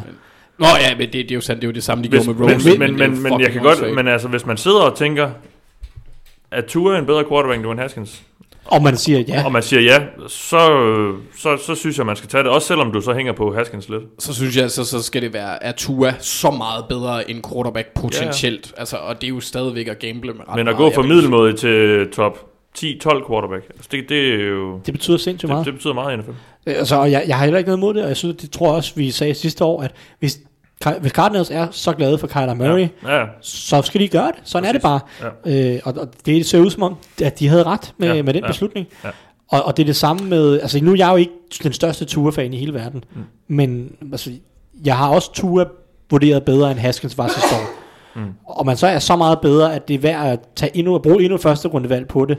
Det ved jeg så ikke, men, men altså, hvis, hvis de er overbevist om, at Tua han er en fremtidsstjerne, og de sidder og tænker, Haskins, ja, det ved jeg ikke rigtigt, så øh, kan man godt forsvare det. Ja. Så er det okay. Sidste spørgsmål, Thijs. Største boomer eller boss-spiller? Jordan Love. Det er det. Øh, Han har sindssygt meget talent. Så hvis han virker i NFL, så kan han blive en top 5 quarterback. Hvis han ikke virker i NFL, så er han backup om to år. Altså det, det, kan, det kan ende i alle ender af spektret for Jordan Love. Ja. Fordi det handler meget om, kan man lære ham at læse en NFL-bane? Ja. Kan du bygge et angreb op omkring ham, hvor du kan holde ham i hånden i, i et par år? Det, det, er det, der, det er det, der er spørgsmålet. Ja. Øh, og det er derfor, jeg så gerne vil have ham til et hold som Colts. Ja. Fordi de har en offensiv linje, de har nogle våben, de har en god offensiv koordinator, der har erfaring med øh, quarterbacks og, og lære unge quarterbacks noget, og, og, og derudover har et angreb. Jeg synes, Frank Reich er sindssygt dygtig til at bygge et angreb op, hvor, det, hvor quarterbacken nemt kan tage en hurtig beslutning. Mm.